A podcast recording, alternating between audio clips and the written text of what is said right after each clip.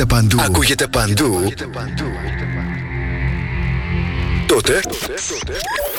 Πρέπει να έρθεις κι εσύ. Μπες στην παρέα και άκουσε την επιχείρησή σου παντού. Γιατί εδώ δεν ακούς απλά. Ακούγεσαι κι εσύ. Τηλεφώνησε τώρα στο 25410 83922 και ξεκλείδωσε το δικό σου πακέτο διαφήμισης ανάλογα με τις ανάγκες σου. Μπες στην παρέα τώρα για να ακούγεσαι παντού. Αναρωτήθηκες ποτέ πόσο κοντά μπορεί να βρίσκεσαι στα αγνά συνεταιριστικά προϊόντα μικρών παραγωγών που καλλιεργούν με μεράκι και σεβασμό προς την ελληνική υγεία τόσο κοντά. Γνώρισε τα The τα αγνά συνεταιριστικά προϊόντα της Ελλάδας που ταξιδεύουν τις δικές μας γεύσεις σε όλο τον κόσμο. Αυθεντικό μέλι από τα βουνά της Χαλκιδικής και τους θυμαρότοπους του Αιγαίου. Εξαιρετικά παρθένο ελαιόλαδο από τη Λακωνία. Βιολογικός χυμός ρόδι από τη Βόρεια Ελλάδα. Ελιές από την Καλαμάτα και τη Χαλκιδική. The Με την υπογραφή ποιότητας της κορυφαίας συνεταιριστικής εταιρείας ΣΕΚΕ. Τι ψάχνεις; Να ενημερωθώ. Για εμάς εδώ. Λιχτρολόγησε thrakitoday.com η δική μας ηλεκτρονική εφημερίδα της Ξάνθης με πλήρη και συνεχή ενημέρωση για όλη τη Θράκη και την Ξάνθη. Για να μην ψάχνεις εδώ και εκεί, thrakitoday.com Το δικό σας πόρταλ με όλα τα νέα. Μαθαίνεις αυτό που ψάχνεις στοχευμένα από ανεξάρτητους συνεργάτες για αξιοπιστία των ειδήσεων. thrakitoday.com Πρόσθεσέ το στα αγαπημένα σου. Διαφημιστείτε στο thrakitoday.com Star 888 Έγκυρη ενημέρωση με άποψη και αντικειμενικότητα. Οι σημαντικότερες ειδήσεις της Ελλάδας, του κόσμου και της τοπικής κοινωνίας καθημερινά Δευτέρα έως Παρασκευή 8 με 10. Πρωινή ενημέρωση με τον Κοσμά Γεωργιάδη στο Star 888 το ραδιόφωνο όπως το θέλουμε.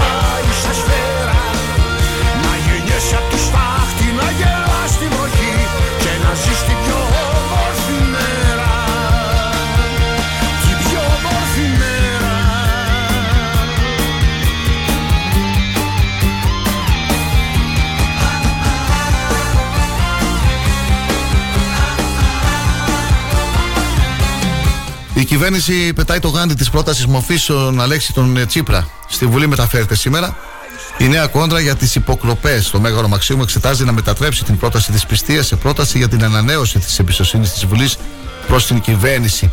Έτοιμη λοιπόν να περάσει στην αντεπίδεση, εμφανίζεται η κυβέρνηση η οποία πετώντας το γάντι, το γάντι στην αξιωματική αντιπολίτευση, καλεί τον αρχηγό της Αλέξη Τσίπρα να καταθέσει πρόταση δυσπιστίας για να γίνει φόλη τη ύλη ευρύτερης συζήτησης στη Βουλή, τόσο για την υπόθεση των παρακολουθήσεων και όσα κρύβονται πίσω από την αναζωπήρωσή της, όσο και συνολικά για τα έργα και τις ημέρες της διακυβέρνησης ΣΥΡΙΖΑ, αλλά και για τις θέσεις που λαμβάνει σε μείζωνα ζητήματα όπως είναι χειρισμοί στο μεταναστευτικό.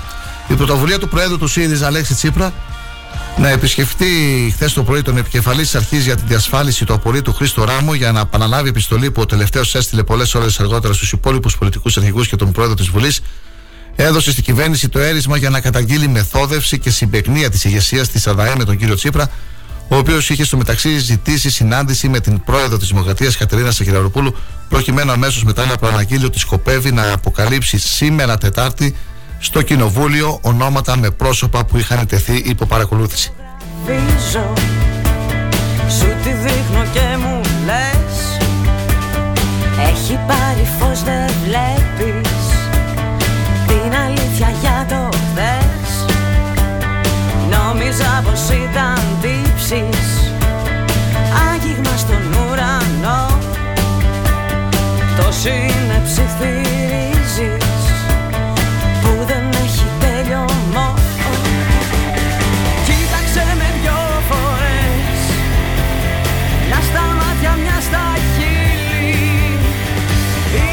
Καλημέρα, καλή σας ημέρα, φίλοι και φίλες.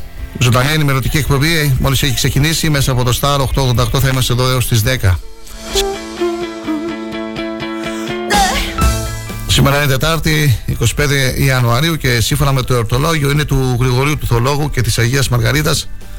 Γιορτάζουν τα ονόματα Γρηγόρης, Γρηγόριος, Μαργαρίτα, Ρίτα, Μαργαρίτης. Χρόνια πολλά. Χρόνια πολλά με υγεία.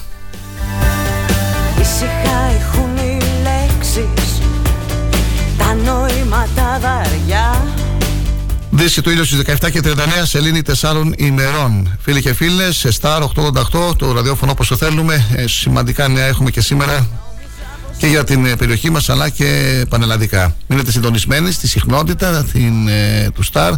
Θα είμαστε εδώ έως τις 10. Είμαι ο Κοσμάς Ζωριάδη. Η γνωστή είναι η τρόπη επικοινωνίας ε, στη σελίδα του σταθμού Star 888 ε, fm.gr Live 24 και στο κινητό μου τηλέφωνο 637 10915. Τα τηλεφωνικά νούμερα του σταθμού 2541 066 604 2541 066 605. Καλημέρα Γιώργο, καλή σου μέρα Μαρία. Καλημέρα Κώστα, τα πρώτα μηνύματα που δεχτήκαμε νωρίς νωρίς να έχετε μια ευχάριστη Τετάρτη φίλοι και φίλες 25 Ιανουαρίου σήμερα.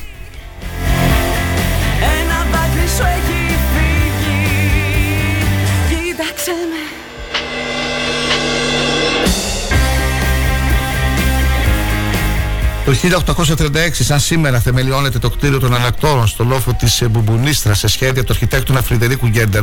Πρόκειται για το σημερινό κτίριο της Βουλής. Το 1847, σοβαρό επεισόδιο ανάμεσα στον Όθωνα και στον πρεσβευτή της Οθωμανικής Αυτοκρατορίας Κωστάκη Μουσούρο. Το 1962 παρετεί το νέος Αρχιεπίσκοπος Αθηνών Ιάκωβος Βαρβανάτσος, σε βάρος του οποίου υπήρξαν φήμες για διαβλητή ηθική συμπεριφορά. 2013 εθνικό μας νόμισμα είναι το ευρώ, δηλώνει από τις Ηνωμένες Πολιτείες ο πρόεδρος του ΣΥΡΙΖΑ Αλέξης Τσίπρας. 2015, σαν σήμερα, μεγάλη νίκη του ΣΥΡΙΖΑ στις βουλευτικές εκλογές στην Ελλάδα συγκεντρώνει το 36,34% των ψήφων και 149 έδρες. Δεν καταφέρνει όμως να κατακτήσει την πολυπόθητη αυτοδυναμία. Συνεχίζουμε με τις γεννήσεις. Ε, το 1783 Γεννήθηκε ο Άγγλος επιχειρηματίας ε, William Colgate, ιδρυτής της γνωστής εταιρείας ειδών ατομικής υγιεινής. Το 1925, σαν σήμερα, γεννήθηκε ο Γιώργος Ζαμπέτα, Έλληνας λαϊκός συνθέτης και βιρτουόζος του Μπουζουκιού, έφυγε από τη ζωή στις 10 Μαρτίου 1992. Το 1942 γεννήθηκε ο Εσουέμπι, ο Ντασίλβα Φερέιρα, ποδοσφαιριστής από την Μοζαμβίκη, που με τη φανέλα της Μπενφίκα και της Εθνικής Πορτογαλίας έγραψε χρυσές σελίδες στην ιστορία του αθλήματος. Τέλος, ε, σαν ε, σήμερα το 1985, έφυγε από τη ζωή ο Ηλίας Ηλιού, μια ηγετική μορφή της ελληνικής αριστεράς. Το 2011 ο Βασίλης ο Κωνσταντακόπουλος, Έλληνας μεγαλοεφοπλιστής και δημιουργός του τουριστικού θερέτρου Κώστα Ναβαρίνο στη Μεσσηνία. Το 2015 έφυγε από τη ζωή ο Ντέμις ο Ρούσος, Έλληνας τραγουδιστής με διεθνή καριέρα. Το πραγματικό του όνομα ήταν Αρτέμιος Βεντούρης Ρούσος. Με σε ένα τείχος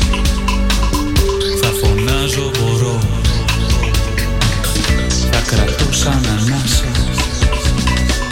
τους χαιρετισμούς μας στη Γεννησέα. Καλή σου μέρα, Γιώργο. Ευχαριστώ πολύ για το μήνυμά σου. Καλή σου μέρα, Ηλία Κεμλίδη. Καλή εργασία να έχεις. Δύναμη και υγεία εύχομαι σε όλο τον κόσμο. το εγώ μου στο φιλί της ζωής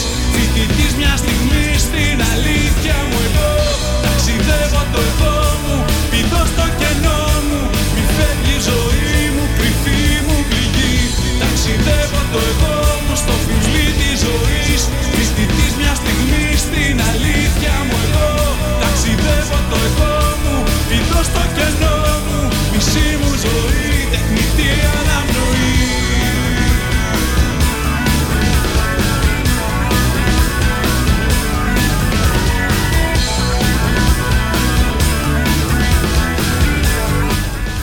Νέα ναι, επιδείνωση του καιρού με κατατόπου επικίνδυνα φαινόμενα προβλέπονται από αργά το απόγευμα και από τα δυτικά.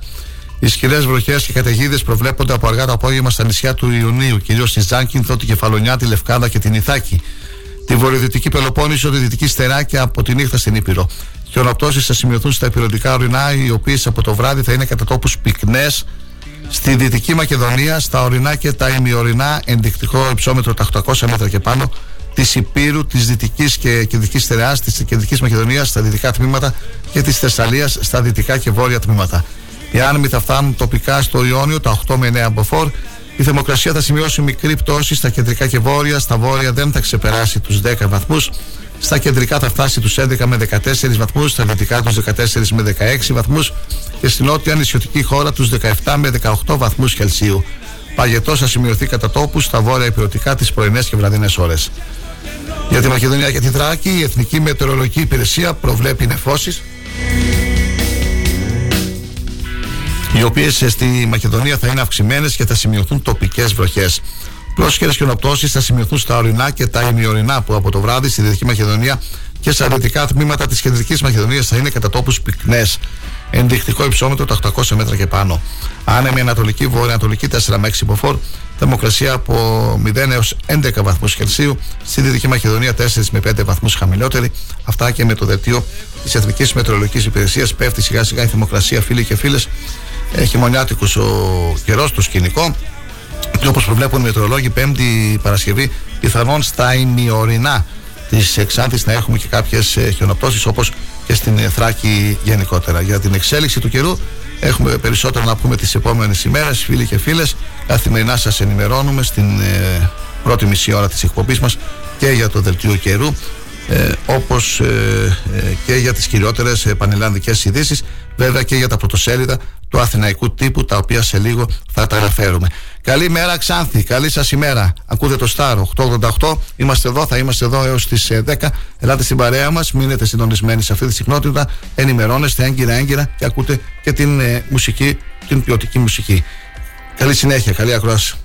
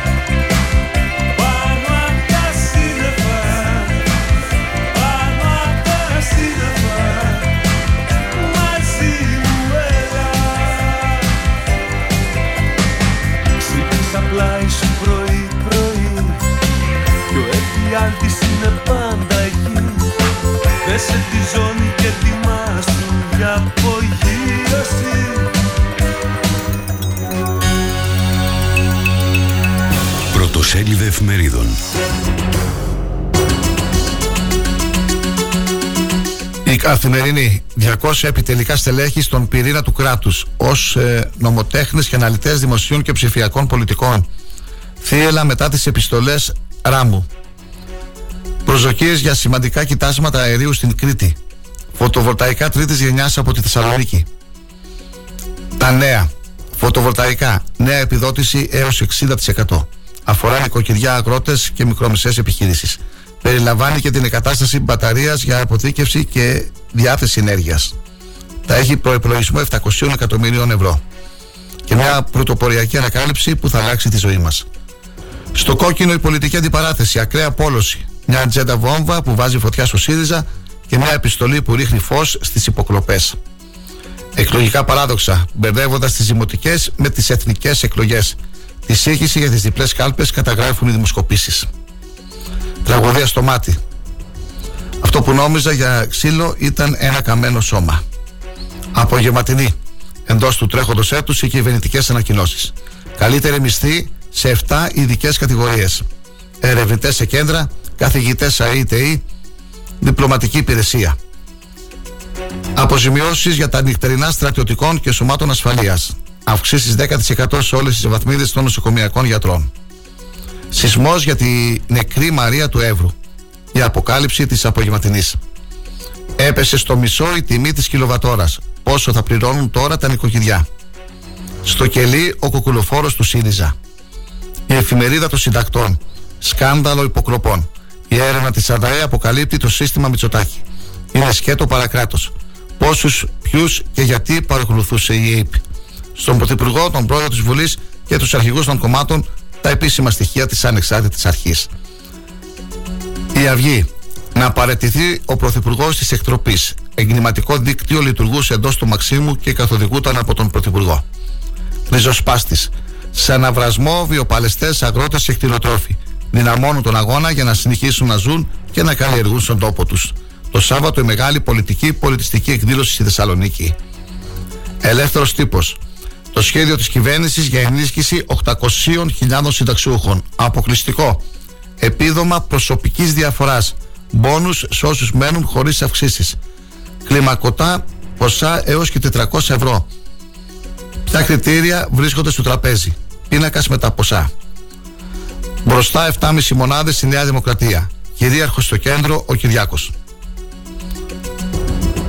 Μανιφέστο. Χέρι-χέρι Ράμος Τσίπρας.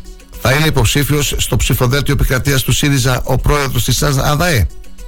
Περίεργη προνομιακή σχέση με την Κουμουνδούρου.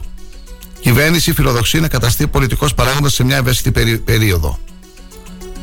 Τύπος Θεσσαλονίκης. Ποτέ ξανά το ηχηρό μήνυμα στους δρόμους της Θεσσαλονίκης.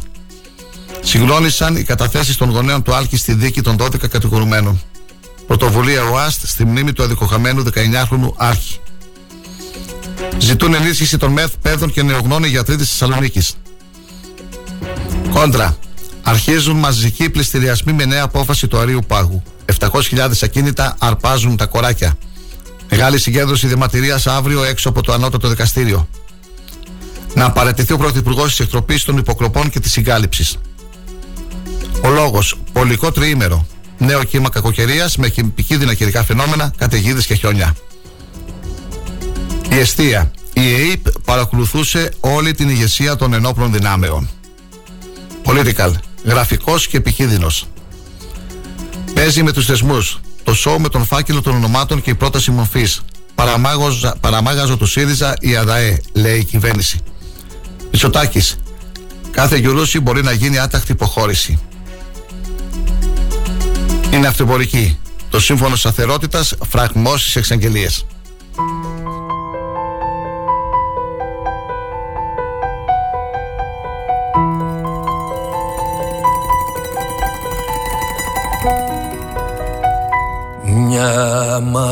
Μαχαιριά στην καρδιά. Φωνικό μες στη νύχτα η αγάπη που είχα. Λόγια μαγικά. Και μετά με φαρμάκι το βέλο. Σικάγο έχει γίνει ξάθη Αυτοκτονίες Ληστείες Βιασμοί για να ζεις. Μετά τις 8.30 στη δεύτερη ώρα της εκπομπής μας θα αναφερθούμε σε αυτά τα δυσάρεστα νέα δυστυχώς φίλοι και φίλες στην περιοχή μας τις τελευταίες ημέρες. Πάμε τώρα στις συντάξεις να δούμε ποιοι πληρώνονται σήμερα και οι αυξήσεις. Κάποιες αυξήσεις που έχουμε στις συντάξεις. Ε, μου έκανε εντύπωση πριν στην ε, επισκόπηση του τύπου μακάρι αυτό να, να γίνει πραγματικότητα, να επιτευχθεί και να μην είναι μόνο ε, κάτι το προεκλογικό. Μισό λίγο, το λίγο να δω ποια εφημερίδα το διάβασα. Α, στην, στον ελεύθερο τύπο το αναφέρει, το αναφέρει και ως αποκλειστικό.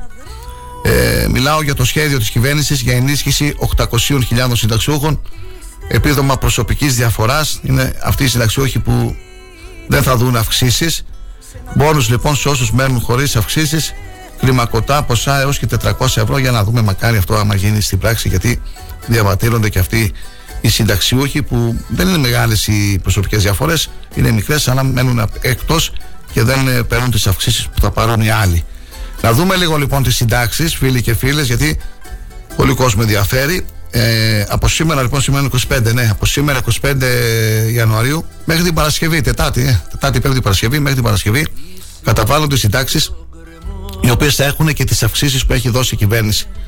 Όπως αναφέρει το Υπουργείο Εργασίας και Κοινωνικών Υποθέσεων σε ανακοίνωσή του, την αύξηση του 7,75% θα τη δουν 1.724.713 συνταξιούχοι. Από αυτούς το 80 με 85% θα δουν ακέραια την αύξηση, ενώ η συντριπτική πλειονότητα των υπολείπων θα δει αυξήσεις που θα ξεπερνούν το 7% αναλόγως του ύψους της προσωπικής διαφοράς που διαθέτουν. Αυτό που είπαμε πριν. Και κάποιοι δεν θα δουν καθόλου αύξηση. Οι ημερομηνίες λοιπόν καταβολής οι συνταξιούχοι των ΟΑΕ, ΟΓΑ, ΕΤΑ, ΝΑΤ, ΕΤΑΤ, ΕΤΑΠ μέσων ενημέρωσης, ΔΕΗ θα πληρωθούν σήμερα. Η κατάθεση γίνεται ήδη από χθες το απόγευμα. Αρχή να είχαν λεφτά τα ATM βέβαια. Συμβαίνει και αυτό ορισμένες φορές να μην έχουν χρήματα. Πιο πολύ το πρόβλημα αυτό το ε, αντιμετωπίζουμε και εμείς το Σαββατοκύριακο. Αρκετές φορές είναι χαλασμένα τα ATM εδώ των τραπεζικών καταστημάτων. Και δεν είναι το θέμα να κάνουμε ανάληψη. Το θέμα είναι ότι θέλουμε να κάνουμε και κατάθεση μετρητών σε κάποιους λογαριασμούς και δεν γίνονται, δεν είναι εφικτοί. Λοιπόν, συνεχίζουμε με τις πληρωμές των συντάξεων. Οι συνταξιούχοι του ΙΚΑ, των τραπεζών, του ΟΤΕ και του Δημοσίου, εφόσον το ΆΜΚΑ τους λέγει σε 1, 3, 5, 7 και 9, θα πληρωθούν την Πέμπτη. Η κατάθεση θα γίνει ε, από σήμερα το απόγευμα.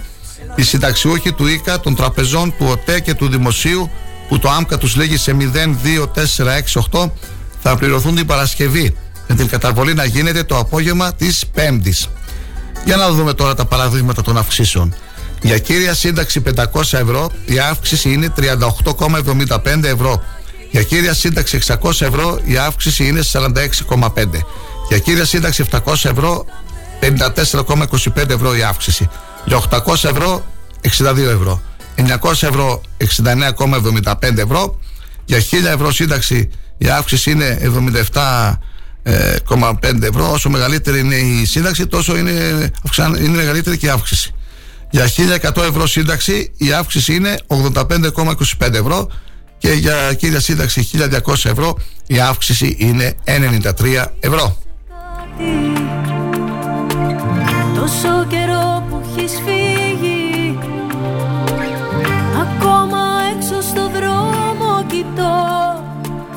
Ψάχνω στον κόσμο Μήπως εδώ ακόμα ελπίζω σε κάτι Τόσο καιρό που μου Την ε, παρέτηση του Πρωθυπουργού Κυριάκου Μητσοτάκη, τον οποίο αποκάλεσε Πρωθυπουργό των Υποκλοπών, ζήτησε ο πρόεδρος του ΣΥΡΙΖΑ Αλέξης Σύπρα μετά τη συνάντηση που είχε με την ε, πρόεδρο της Δημοκρατίας, την κυρία Κατερίνη Σακυλαροπούλου. Βγαίνοντας από το Προεδρικό Μέγαρο, ο κ. Τσίπρα δήλωσε: Επισκέφτηκα την Πρόεδρο της Δημοκρατίας για να εκφράσω τον αποτροπιασμό μου για την κατάφορη παραβίαση του κράτους δικαίου Ακολούθως έκανε λόγο για δημοκρατική εκτροπή από ρηπαρό και κλιματικό δίκτυο που λειτουργούσε στο Μέγαρο Μαξίμου και καθοδηγούταν από τον Πρωθυπουργό. Διευκρίνησε ότι δεν πρόκειται για μη θεύματα ή δημοσιεύματα του τύπου, αλλά μιλάμε πλέον με αποδείξεις που συνέλεξε η κατά το Σύνταγμα αρμόδια αρχή η ΑΔΑΕ κατά τον έλεγχο που διενήργησε.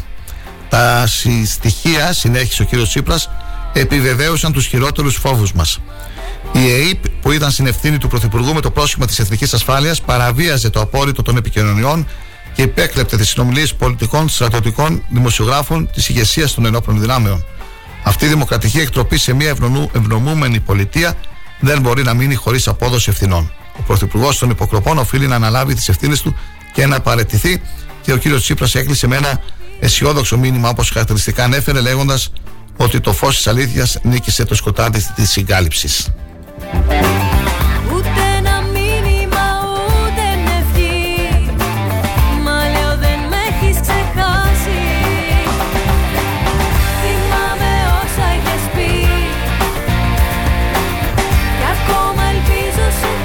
Συνεχίζει την ε, προεκλογική του περιοδία ο πρόεδρος της Νέας Δημοκρατίας και πρωθυπουργός της χώρας, ο κ. Κυριάκος Μητσοτάκης, μετά την ε, δική μας περιφέρεια, την Ανατολική Μακεδονία και Θράκη που είχε επισκεφτεί, επισκέπτεται σήμερα Τετάρτη την περιφερειακή ενότητα Ηρακλείου.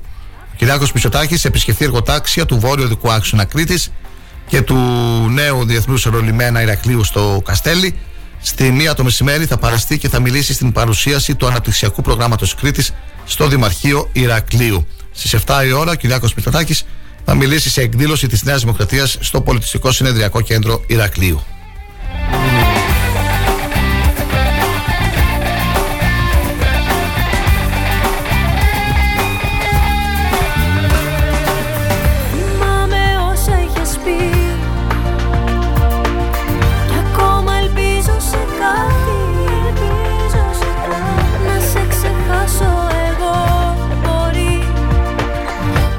Χθε ε, αναφερθήκαμε σε μια δημοσκόπηση στο Action, ε, στο κανάλι, που ήταν η διαφορά 6,5-7 μονάδες. Θυμάμαι, ποσοστές μονάδες. Εκείνο που με έκανε εντύπωση στη χθεσινή δημοσκόπηση που αναφερθήκαμε ήταν η άνοδος του Πασόκ.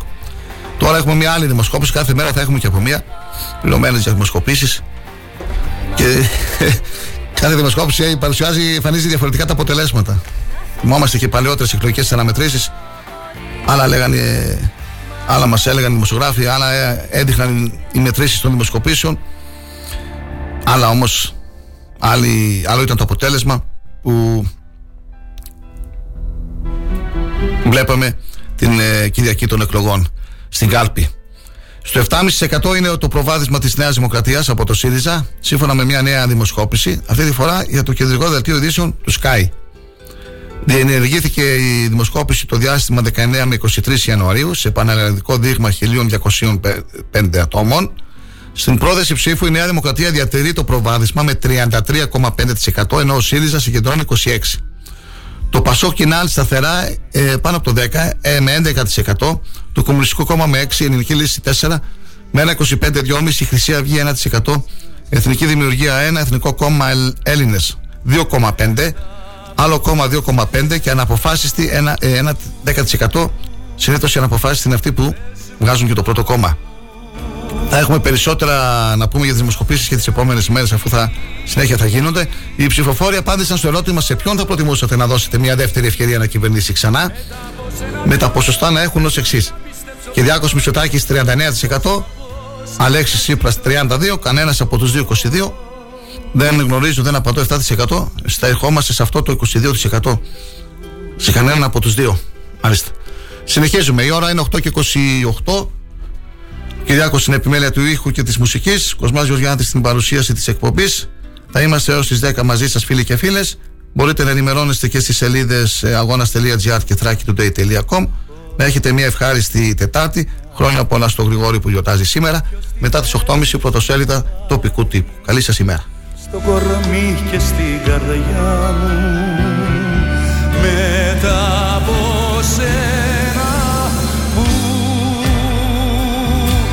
πες μου να πάω που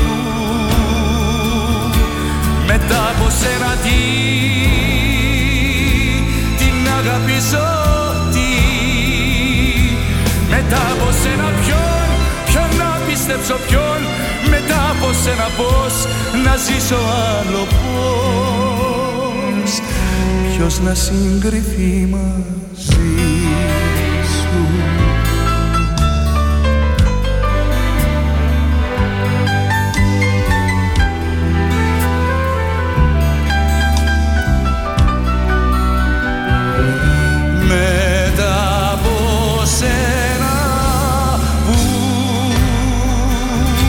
Πες μου να πάω που. Μετά από σένα τι. Την αγάπη τι. Μετά από σένα ποιον Ποιον να πιστέψω ποιον.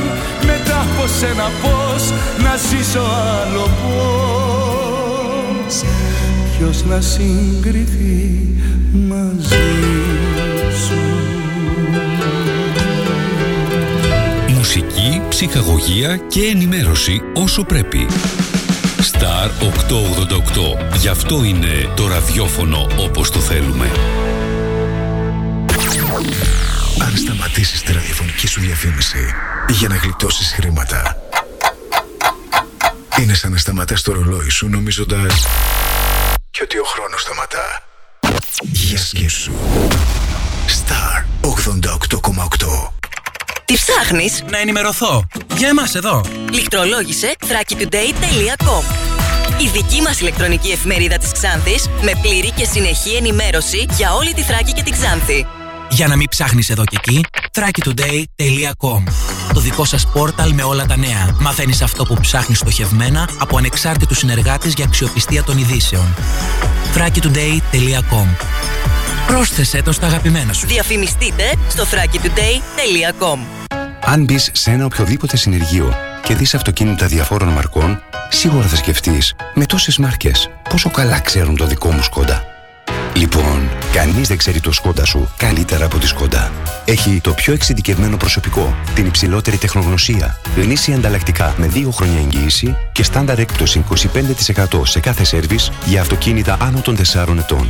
Τι λες, μόνο στον εξουσιοδοτημένο συνεργάτη Σκόντα Σέρβις, Ότο Ξάνθη Αναγνωστόπουλος, τρίτο χιλιόμετρο Ξάνθης Καβάλας, Ξάνθη. Σκόντα. Engineered with passion. Για ειδήσεις πολιτικές, οικονομικές, κοινωνικές,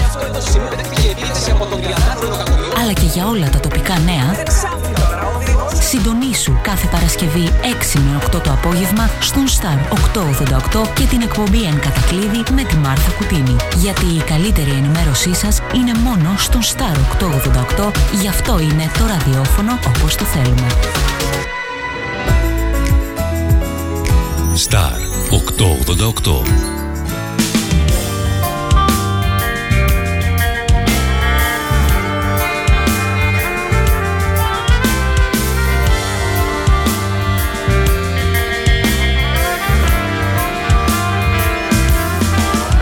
Morning breeze, through time, through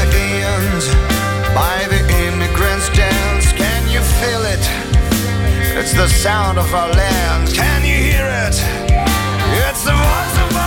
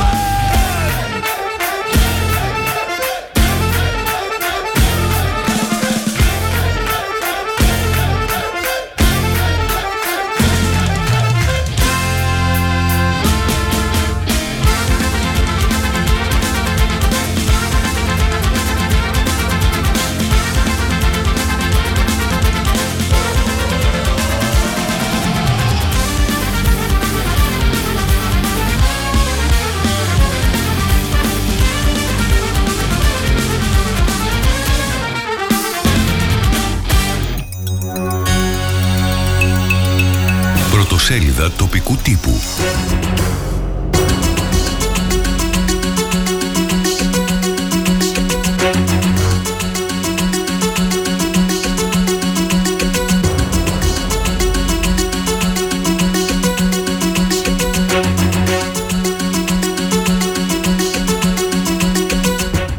Σάβα Μελισσόπουλος, υποψήφιος δήμαρχος Ξάνθης.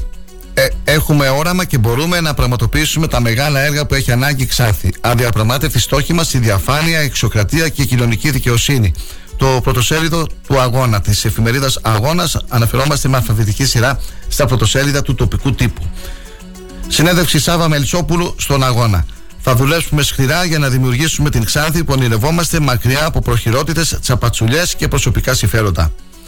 Διάβια, διαφάνεια στο κράτος. Γιατί πάλι δεν λειτουργεί; Υποδομές και εργασία για την παραμονή των νέων στους οικισμούς της ορεινή περιοχής.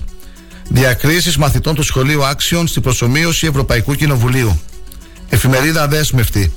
Πολυπληθής ομάδα δραστών ανθρωποκυνηγητό της αστυνομίας υποψίες ότι είναι οι ίδιοι που έκαναν την ένοπλη ληστεία και στη Φελόνη. Τρόμος στη Ξάνθη. Νέα ένοπλη ληστεία με λία 40.000 ευρώ. Μπούκαραν ξημερώματα με όπλα στο σπίτι. Σοκ στη Ξάνθη εντοπίστηκε σε κοινό χώρο οικοδομής απαχωνισμένο 52χρονο. Πρωτοβουλία φιλάθρων ΑΟΚΣ, εκατοντάδες αιτήσεις εγγραφής στον ερασιτέχνη ΑΟΚΣ συγκεντρώθηκαν μέσα σε λίγες μόνο ημέρες. Ψηφοδέλτιος στα μέτρα του άφαντου βουλευτή Ξάνθης Σπύρου Τσιλιγύρη κατεβάζει όπως φαίνεται η Νέα Δημοκρατία με το σκεπτικό ότι ο συγκεκριμένος πολιτικός θεωρείται της εμπιστοσύνης του Κυριάκου Μητσοτάκη. Ο Ξανθιώτης δημοσιογράφος Τάσος Κοντογιανίδη στο τελευταίο αντίο στον Νίκο Ξανθόπουλο. Η ΕΑΣ Ξάνθη έκοψε τη βασιλόπιτά της και βράβευσε αριστούχους μαθητές. Εφημερίδα Θράκη. Ένα χρόνο μετά οι μνήμες ξαναζωντανεύουν. Μυρίζει ακόμη η γειτονιά της Αναξάρχου. Και άλλο επικίνδυνο ακίνητο επί της Λευκήπου. Απαντάει σε σχετικές ερωτήσεις της Θράκης ο προϊστάμενος της Υπηρεσίας Νεωτέρων Μνημείων και Τεχνικών Έργων Ανατολικής Μακεδονίας και Θράκης του Υπουργείου Πολιτισμού και Αθλητισμού. Από όλα τα κακά είχε χθεσινή ημέρα. Σικάγο Ξάνθη και άλλη ένοπλη ληστεία σε σπίτι και ακόμα μία αυτοκτονία 53χρονου συμπολίτη μας. Συνεδρίαση Εξπρέ για την Οικονομική Επιτροπή του Δήμου Ξάνθης. Ακίνητα δημοτικής αγοράς και κτίριο Μουζαφέρ Μπέι στα ενδιαφέροντα της χθεσινής συνεδρίασης. Μανώλης Τσέπελης, δεν έχουμε την έγλη, δεν έχασε την έγλη της η δημοτική αγορά, δημιουργείται ένα κόσμημα για τα παιδιά μας. Εφημερίδα Φωνή της Ξάνθης. Εικόνα απεσιοδοξίας παρουσιάζουν οι χειμερινές εκπτώσεις στην Ξάνθη. Τι ισχύει με τις τιμές, οι παγίδες που πρέπει να προσέξουν οι καταναλωτές. Νίκος Τσάβας, το λιανικό εμπόριο κινείται μέχρι στιγμής στην κυριολεξία σε μια παγωμένη αγορά. Σχεδόν σε ημερήσια βάση οι δυσάρεστες ειδήσεις στη Ξάνθη. Η πτωτική πορεία της περιοχής μας έχει αρνητικό αντίκτυπο στη ζωή των πολιτών. Μετά από τις ένοπλες ληστείες, η Βεζινάδικα και η πρακτορία ΟΠΑΠ, η Ξάνθη εμπλουτίζει το αστυνομικό της δελτίο με ένοπλες ληστείες σε σπίτια ηλικιωμένων και μη. Το χρονικό της ένοπλης ληστείας σε διόροφη οικία στο πρώτο χιλιόμετρο Ξάνθης Λάγος ξημερώματα της Τρίτης. Απαχωνισμένος σε κοινόχρηστο χώρο οικοδομής βρέθηκε ένας άνδρας 52 ετών χθες το πρωί. Κοπή Βασιλόπιτας της ΕΑΣ Ξάνθης και βράβευση αριστούχων μαθητών. Έρχεται έκτακτο δώρο Πάσχα για 1.100.000 δικαιούχους. Φορολογικές δηλώσεις 2023, τα επιδόματα και οι ενισχύσεις που απαλλάσσονται από τον φόρο εισοδήματος. Ξάνθη, μέσα σε μία εβδομάδα διέριξε τρεις φορές την ίδια επιχείρηση, κλέβοντας χρήματα και φιάλες αλκοολούχων ποτών.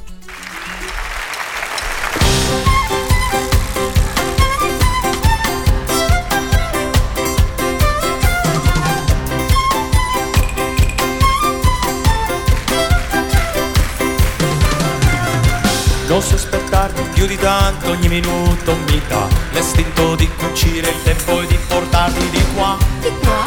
di qua.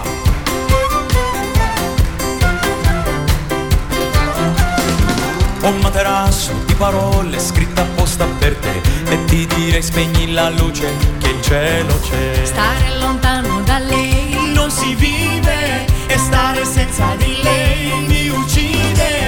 Testa dura, testa di rappa, vorrei amarti anche qua, nel cesso di una discoteca sopra il tavolo di un bar. Na na na na na na. La la la la la la. Na na na na na. O stare nudi in mezzo a un campo a sentirsi addosso il vento io non chiedo più di tanto anche se muoio son contento Stare lontano da lei Ένα πολύ σοβαρό θέμα και ε, δυσάρεστο που ανέδειξε η εφημερίδα Φωνή τη Ξάνθη. Στη συνέχεια ε, παίχθηκε και από άλλα μέσα ενημέρωσης, δημοσιεύεται και αλλού. Μια νέα υπόθεση λοιπόν, διαβάζουμε την Φωνή της Ξάνθης, συγκλονίζει την περιοχή της Ξάνθης και φέρνει το φως στο φως της δημοσιότητας σε αποκλειστικότητα. Σύμφωνα με πληροφορίες της εφημερίδας, στο χωριό Πάχνη του Δήμου Πα Μίκη, συνελήφθη την ε, Τρίτη ένας άνδρας 62 ετών με την κατηγορία του βιασμού της 28χρονη κόρης του κατά εξακολούθηση και για χρονικό διάστημα 5 ετών. Σύμφωνα με το ρεπορτάζ, τον άνδρα συνέλαβαν αστυνομικοί του αστυνομικού τμήματος Εχίνου, το οποίο διενεργεί και την προανάκριση, ενώ 62χρονο κρατείται στα κρατητήρια της αστυνομική διεύθυνσης Ξάνθης και θα οδηγηθεί αρμοδίωση. Η υπόθεση έφτασε στα χέρια του αστυνομικού τμήματος Εχίνου, έπειτα από καταγγελία με την αστυνομική δύναμη να ενεργά τάχιστα συλλαμβάνοντάς τον, τονίζει ο ε, Σταύρος ο Βλαχόπουλος για αυτή την υπόθεση. Τι τώρα, τι να σχολιάσουμε, τι να πούμε, τι γίναμε. Τι να πω. Δεν ξέρω άμα και παλαιότερα γινόταν αυτά και δεν βγαίναν στη δημοσιότητα. Είναι πολύ δυσάρεστα όμως. Ένας 62χρονο βίαζε την 28χρονη κόρη του. Τι άλλο θα ακούσουμε, θέμα. Βάλε μουσική, Κυριάκο, βάλε μουσική να πάρουμε μια ανάσα γιατί αυτά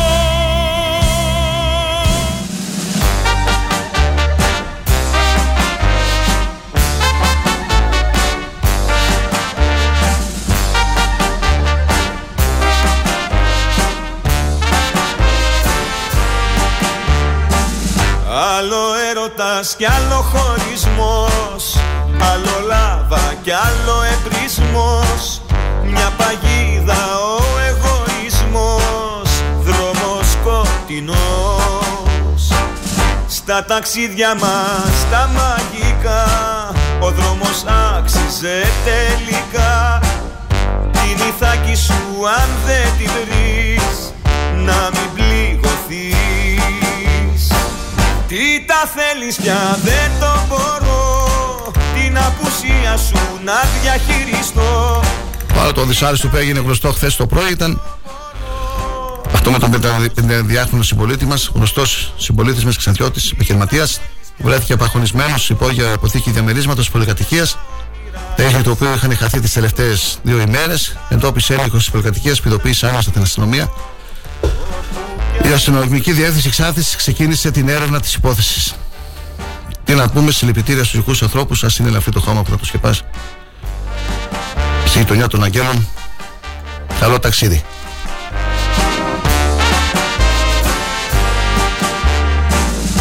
Άλλο έρωτας κι άλλο χωρισμός Άλλο λάβα κι άλλο εμπρισμός Είναι δίλημα πειρασμός Ο συμβιβασμός Κύμα αγριό το πρωί Που δαγκώνει την ακτή Και αφήνει την πληγή Να αιμορραγεί Αναστατωμένη είναι η τοπική κοινωνία στη Ξάνθη, καθώς στις πρωινές ώρες της Τρίτης σημειώθηκε νέα ενόπλη ληστεία στην περιοχή Μελία, μάλιστα αρκετές χιλιάδες ευρώ.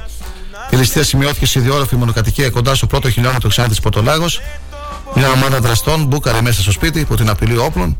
Ασκώντα βία, οι ληστές κατάφεραν να αρπάξουν ένα μεγάλο χρηματικό ποσό, το οποίο σύμφωνα με τις πληροφορίες φαίνεται να αγγίζει τις 40.000 ευρώ, καθώς και διάφορα άλλα τη μαλφή. Τράπηκαν σε φυγή. Σύμφωνα με τις πρώτες πληροφορίες, φαίνεται πως η ληστεία μπλέκονται συνολικά 8 άτομα, τα οποία και αναζητάει η αστυνομία. Ένας ηλικιωμένος άνδρας που δέχτηκε πολλαπλά χτυπήματα από τους δράστες μεταφέρθηκε στο νοσοκομείο, ενώ τα υπόλοιπα θύματα δεν μπορούν ακόμα να συνέλθουν από το σοκ της επίθεσης. Πριν λίγες ημέρες είχε σημειωθεί μια ακόμα ενό, ένοπλη ληστεία, παρόμοια θα λέγαμε, στην περιοχή της Φελόνη. Οι αστυνομικοί εξετάζουν κάθε στοιχείο, χωρίς το να αποκλείουν το ενδεχόμενο οι δύο ληστείες να συνδέονται. Πιστεύω να έχουμε εξελίξεις για αυτή την υπόθεση και να συλληφθούν οι δράστες. Μόνος μου να ζω Τι τα θέλεις πια δεν το μπορώ Μες στα Προχθές το πρωί στη Ξάνθη από αστυνομικούς συνελήφθη ένας συμμεδαπό διότι νωρίτερα διέριξε επιχείρηση στη Ξάνθη και αφαίρεσε από το εσωτερικό της χρήματα.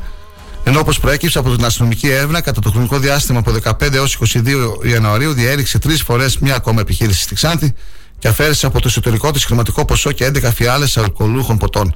Επιπλέον, όπως διαπιστώθηκε, εκκρεμεί σε βάρος του δράστη απόφαση δικαστηρίου ελληνικών αρχών για κλοπή. Την προανάκριση ενεργεί το τμήμα ασφάλειας Ξάνθης. Αυτές ήταν οι τρεις αστυνομικές ειδήσεις.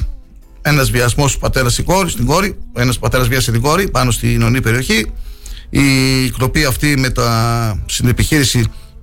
Η τρίτη κλοπή, ναι. Ε, μέσα σε μια εβδομάδα διέριξε τρεις φορές την ίδια επιχείρηση, μάλιστα. Ο ίδιος άνθρωπος θα είναι. Και είχαμε και το άλλο με τις 40.000 ευρώ. Τι να πω. Δυσάρεστα είναι όλα αυτά. Θα πρέπει να προσέχουμε, φίλοι και φίλες, και να μην έχουμε εμπιστοσύνη σε κανέναν. Λοιπόν, συνεχίζουμε. Πάμε σε κάτι ευχάριστο. Τι ευχάριστο να πούμε, έχουμε και τις εκλογές μπροστά μας. Ευχάριστα, είπαμε, είναι τα χρήματα που θα πάρουν οι συνταξιούχοι αυτές τις ημέρες με τις αυξήσεις. Όσο ευχάριστο και να είναι και αυτό τώρα, τι να προπληρώσουν οι άνθρωποι. Ακρίβεια, τα είδη διατροφή ε, συνέχεια ανεβαίνουν οι τιμές, ανωδική πορεία των τιμών. Και όπως είπαμε, όταν ανεβαίνει κάτι δεν κατεβαίνει. Ενώ ε, αυτές οι μέρε θα αυξηθεί και η βεζίνη. όπως αναφέρουν οι πληροφορίες. Ε, να πούμε για το Action, γιατί όχι, να πούμε για το Action. Να πούμε λοιπόν για αυτά τα παιδιά, τρεις ακόμα διακρίσεις μαθητών του σχολείου Action από τις ε, συνολικά 15 στην προσωμείωση Ευρωπαϊκού Κοινοβουλίου 2023 στη Θεσσαλονίκη. Οι μαθητές είναι Σοκράτης Παράσχου, ε, μαθητής ε, της ε, Δευτέρα Τάξης του Λυκείου, βραβείο καλύτερο Ευρωβουλευτή, η Πενελόπη Μίλιου, πρώτη Λυκείου, έφημη μνήμα της Επιτροπής της. Η Πενελόπη Μίλιου που είναι και σχαχίστρια, την έχουμε και στο σχαχιστικό όμιλο Ξάνθης. Η Νάνση Δαλακούρα ε, και αυτή της ε, Βιταλικίου, δεύτερη θέση στο συνέδριο ως καλύτερη αγόρευση. Σε δύο μέρες και 20 ώρες, επιτροπές, συνεδριάσεις, εισηγήσεις, αντιπαραθέσεις, ψηφίσματα μετέφεραν τους μαθητές στο κλίμα εργασιών της Ευρωπαϊκής Ένωσης και του Κοινοβουλίου. Η συμμετοχής σε πανελλήνε και διεθνείς εκπαιδευτικές δράσεις ωφελούν τα μέγιστα στην προσωπικότητα των μαθητών και εμπλουτίζουν το βιογραφικό τους που θα τους συνοδεύει στα πανεπιστήμια και στη ζωή. Τονίζει στην ανακοίνωσή της η διεύθυνση του σχολείου Άξιον. Συγχαρητήρια και στο Action Team Αλεξανδρής Παναγιώτης, Αμυρίδης Χρήστος, Δαλακούρα Νάνση, Κοσμόπουλος Νίκος, Νεοφυτίδης Βλάσης, Μίλιο Πινελόπη, Μουμίν Αλτάρ Καάν, Παράσχου Σοκράτης. Ιδιαίτερες ευχαριστίες στους συνοδούς εκπαιδευτικούς Έλενα Κοκκίνου, Χρήστο Ανδριόπουλο και στους οργανωτές στα εκπαιδευτήρια Μαντουλίδη. Καλή συνέχεια σε όλους με ευόδοση των στόχων τους. Αδιόρθωτα τα μάτια και οι καρδιές Με κουμπιά και φερμουάρ κατεστραμμένα Δυο κουβέντες μου σου πέσανε βαριές Κι αποφάσισες να ζεις χωρίς εμένα Αδιόρθωτα τα μάτια και οι καρδιές με κουμπιά και φερμουάρ κατεστραμμένα. Σε μια ευχάριστη και αισιόδοξη ατμόσφαιρα για την πορεία του ομίλου στην τρέχουσα χρονιά, έκοψε την Κυριακή την πίτα του όμιλος Αντισφαίρησης Ξάνθης. Η εκδήλωση φιλοξενήθηκε στο ξενοδοχείο Ξανθήπιων και ξεκίνησε με το καλό όρισμα από τον πρόεδρο του ομίλου κ. Βασιλούδη και την ευλογία της πίτας από τον Μητροπολίτη Ξάνθης. Στην εκδήλωση παραβρέθηκε ο Δήμαρχος κ. Τσέπελης, ο οποίος συνεχάρει τη διοίκηση του Συλλόγου για την προσπάθεια που καταβάλει για την άθληση της νεολαίας και τον προσωπικό χρόνο που διαθέτει για το σκοπό αυτό. Από την πλευρά του πρόεδρου του Ομίλου, ο κ. Βασιλούδης, ζήτησε από όλους να βρίσκονται δίπλα στο Σύλλογο και τους αθλητές, καθώς και την βελτίωση των αθλητικών αποδομών των εγκαταστάσεων. Στη συνέχεια, πραγματοποιήθηκαν κληρώσει με δώρα από την κοπή της πίτας προς τα μέλη, καθώς και αναμνηστικά σε όλους τους αθλητές του Ομίλου. Καλή και επιτυχημένη πορεία να ευχηθούμε στον Όμιλο Αντισφαίρηση και για το 2023.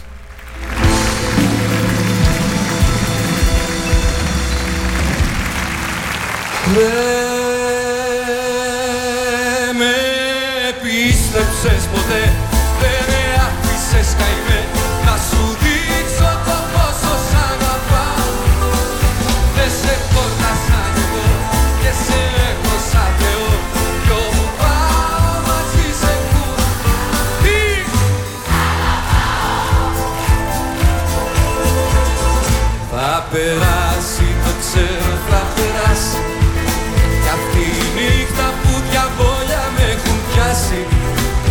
Μπήκα σήμερα, εντάξει, δουλεύει η Διάβια.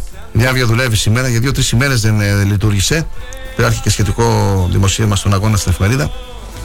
Ε, ήταν προσωρινά εκτός λειτουργίας η Διάβια λόγω αναβάθμισης του αποθηκευτικού της χώρου. Και την προηγούμενη εβδομάδα, νομίζω, για μία-δύο ημέρες πάλι δεν λειτουργούσε. Προβλήματα λοιπόν στο site ε, έχουν παρατηρηθεί.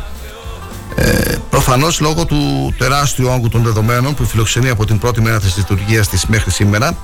Ωστόσο, όμως, το τελευταίο μήνα, όπως είπαμε, τα προβλήματα αυτά αποτελούν ρουτίνα και καθημερινότητα. Ε, όπως βεβαιώνουν και άνθρωποι που χειρίζονται πολύ συχνά τον ιστότοπο για επαγγελματικούς ε, λόγους. Ε, το γεγονός ότι το site ε, κάποιες μέρες βρίσκεται εκτός ε, λειτουργίας σημαίνει φυσικά ότι δεν μπορεί να γίνει αναζήτηση σε παλαιότερα δεδομένα δημοσίων συμβάσεων με ό,τι αυτό συνεπάγεται για την διαφάνεια. Έρχονται και εκλογές και όλα μπορούν να συμβούν. Πάμε, συνεχίζουμε. Συνεχίζουμε. Ε, δύο ονόματα υποψηφίων ανακοίνωσε χθες ο πρόδρομος ο Εμφιετζόγλου της Πατριωτικής Ένωσης. Δεν τον βλέπω όμως στις δημοσκοπήσεις τώρα που διάβασα από την μέσα. Ήταν, ήταν Κυριακό, τον άκουσες, δεν ήταν; Μπορεί να ήταν στα άλλα κόμματα. Λοιπόν, τα δύο ονόματα να πούμε ποιοι είναι. Με τιμή και χαρά ανακοινώνουμε την υποψηφιότητα του κυρίου Γιώργου Μακέδη στην εκλογική περιφέρεια Ξάνθης. Ο Γιώργος Μακέδης είναι μέλος του Διοικητικού Συμβουλίου του Πολιτιστικού Συλλόγου Κυμερίων και τοπικός σύμβουλος της κοινότητας Κυμερίων. Είναι μέλος του Διοικητικού Συμβουλίου της Στέγης Πολιτισμού του Δήμου Ξάνθης. Εθελοντής και δόκιμος του Ελληνικού Ερυθρού Σταυρού. Επιθυμεί να αγωνιστεί για την πατρίδα στο πλευρό του πρόδρομου Εφιετζόγλου, ώστε η Πατριωτική Ένωση να είναι δυναμικά μέσα στο Ελληνικό Κοινοβούλιο. Τον συγχαίρουμε και του ευχόμαστε καλό αγώνα και καλή επιτυχία από το γραφείο τύπου της Πατριωτικής Ένωσης. Και ανακοίνωσε η Πατριωτική Ένωση και την υποψηφιότητα του κυρίου Παναγιώτη Πουτσακίδη στην εκλογική περιφέρεια Ξάνθης ο Παναγιώτης ο Πουτσακίδης είναι τεχνικός μαγειρικής τέχνης, γεννημένος στη Ξάνθη, είναι μέλος της ΥΠΑ της Αρμοστίας του ΟΗΕ, επιθυμεί να αγωνιστεί με την Πατριωτική Ένωση για το μέλλον της Ελλάδας και του ελληνικού λαού. Τον συγχαίρει η... ο του γραφείου τύπου της Πατριωτικής Ένωσης ε, του πρόδρομου Εφη Τζόγλου. Αυτά και με τις υποψηφιότητες, η ώρα είναι 9 παρα 10. Είναι η πρώτη ζωντανή ενημερωτική εκπομπή του ΣΤΑΡ, 888 φίλοι και φιλές. Θα είμαστε εδώ έως τις 10 όπως κάθε μέρα εκτός Σαββατοκύριακου. Χρόνια πολλά και πάλι στους εορτάζοντες για σήμερα του Αγίου Γρηγορίου. Να έχετε μια ευχάριστη Τετάρτη 25 Ιανουαρίου να προσέχετε την υγεία σας γιατί τα κρούσματα της γρήπης και του κορονοϊού είναι αυξημένα. Καλό θα είναι όσοι έχουν κάποια συμπτώματα να κάνουν και τα καθιερωμένα rapid test που γίνονται στους γνωστούς χώρους από τον Δήμο Ξάνθης. Ε, ο Ορειβατικός Σύλλογος μόλις τώρα μας ήρθε η ανακοίνωση καλεί τα μέλη του στην ετήσια τακτική και συνέλευση η οποία θα πραγματοποιηθεί τη Δευτέρα 30 Ιανουαρίου στις 5.30 το απόγευμα στο αθλητικό κέντρο Φίλιππος Αμυρίδης. Τα θέματα ημερήσιας διάταξης είναι η εκλογή του Προεδρείου, απολογισμός των πεπραγμένων, ο οικονομικός απολογισμός, η έκθεση εξελεκτικής επιτροπής, η συζήτηση έγκριση απολογισμών, απαλλαγή του Δικαιού Συμβουλίου, προγραμματισμός και ο χώρος γραφείων και το καταφύγιο του Ορειβετικού Συλλόγου Ξάνθης. Να ακούσουμε λίγο μουσική, πάρουμε μία ανάσα και να συνεχίσουμε, φίλοι και φίλες. Καλή σας ημέρα μια φορά Κι ύστερα κανόνισα και δεν σου τηλεφώνησα ούτε μια φορά. φορά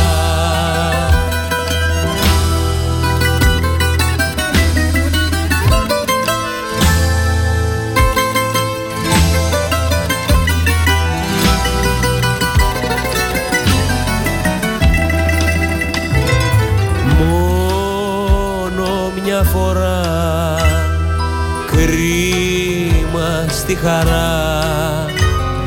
Θα έρθουν εκεί οι φίλοι μου να μάθουν το ρεζίλι μου μάτωσα τα χείλη μου άλλη μια φορά. Μόνο μια φορά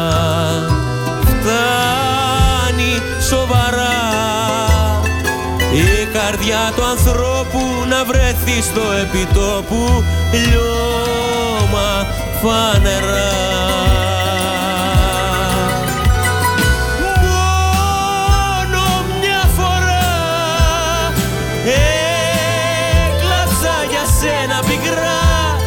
Κι ύστερα κανόνισα και δεν σου τηλεφώνησα ούτε μια φορά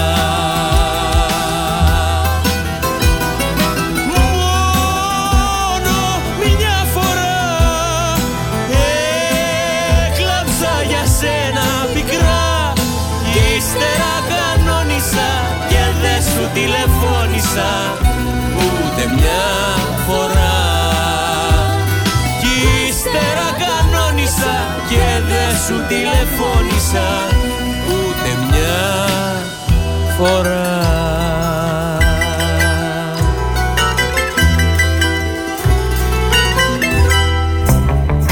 Αποκαλυπτικός ο υποψήφιος Δήμαρχο Χάνθη, ο κύριος Σάβα Μελισσόπουλος, στη συνέντευξη που παραχώρησε φόλη της ύλη στην εφημερίδα Αγώνας. Μπορείτε να την διαβάσετε σήμερα στην εφημερίδα. Μετά τις 10.30-11 το θα είμαστε στο γραφείο. Θα ανεβάσουμε τη σχετική συνέντευξη και, στο, και στην ηλεκτρονική σελίδα, στο site αγώνα.gr. Μόνο με τη συνεργασία μπορούμε να προχωρήσουμε. Κάθε είδους διχαστικές ταυτότητες και πολεμικές πρακτικές είναι ξεπερασμένες. Ένας ευρύτερος συνδυασμός μακριά από προσωπική, ιδεολογική, κομματική, συντεχνιακή ή άλλου είδους διαφορά που θα συναντήσει την αποδοχή των συμπολιτών μας η οποία θα εκφραστεί με την σύσσωμη συμμετοχή στις ερχόμενες δημοτικές εκλογές. Τόνισε χαρακτηριστικά ο κύριος Μελισσόπουλος, υποψήφιος δήμαρχος Ξάνθης. Αναφέρθηκε στις άμεσες προτεραιότητες του, αν θα εκλεγεί δήμαρχος Ξάνθης και στο σχεδιασμό του ε, για την ε, ανάπτυξη του Δήμου. Μίλησε και για το δροσερό. Είναι μια σελίδα η συνέντευξη, μπορείτε να τη διαβάσετε στον αγώνα. Τα κυριότερα σημεία λίγο να σας πούμε. Ε, Θα ξεκινήσουμε με σχέδιο, οργάνωση, προτεραιότητες και κυρίως με πολύ και σκληρή δουλειά. Το μοντέλο ενός δημοσιοσχετίστα δημάρχου που υπόσχεται τα πάντα σε όλους και εξαντλεί τη δραστηριότητά τους σε φλιναφήματα, φιέστες, πυροτεχνήματα, φωτογραφίσεις και βολέματα ημετέρων τελειώνει εδώ. Πρώτο και αδιαπραγμάτευτο στόχος μας, δήλωσε ο κ. Μελισσόπουλος, είναι η διαφάνεια και η κοινωνική δικαιοσύνη. Με τον τρόπο αυτό θα επιτευχθεί η δυναμική για το κοινό καλό, διότι το κοινό καλό εγγυάται και το ατομικό καλό, όχι όμως και το αντίστροφο. Οι διορισμοί μετέρων σε θέσεις ευθύνης, ο διαχωρισμός των πολιτών σε δικούς μας ή όχι και οι απευθείας αναθέσεις σε συγκεκριμένους πολίτες δεν θα έχουν θέση στη Ξάνθη της επόμενης ημέρας. Σκοπεύουμε να απευθυνθούμε στο σύνολο των επαγγελματιών του τόπου μας μέσω των θεσμικών τους οργάνων. Είμαστε εναντίον της ευνοιοκρατίας και της δημιουργίας στρατιάς ημετέρων. Θα δουλέψουμε σκληρά για να δημιουργήσουμε την Ξάνθη που ονειρευόμαστε μακριά από προχειρότητες, τσαπατσουλιές και προσωπικά συμφέροντα. Διαφάνεια, αξιοκρατία και κοινωνική δικαιοσύνη. Περισσότερα μετά τις 11 στη σελίδα αγώνας.gr Λοιπόν, έχουμε χρόνο για μια δυο. Ναι, για ένα. Ναι.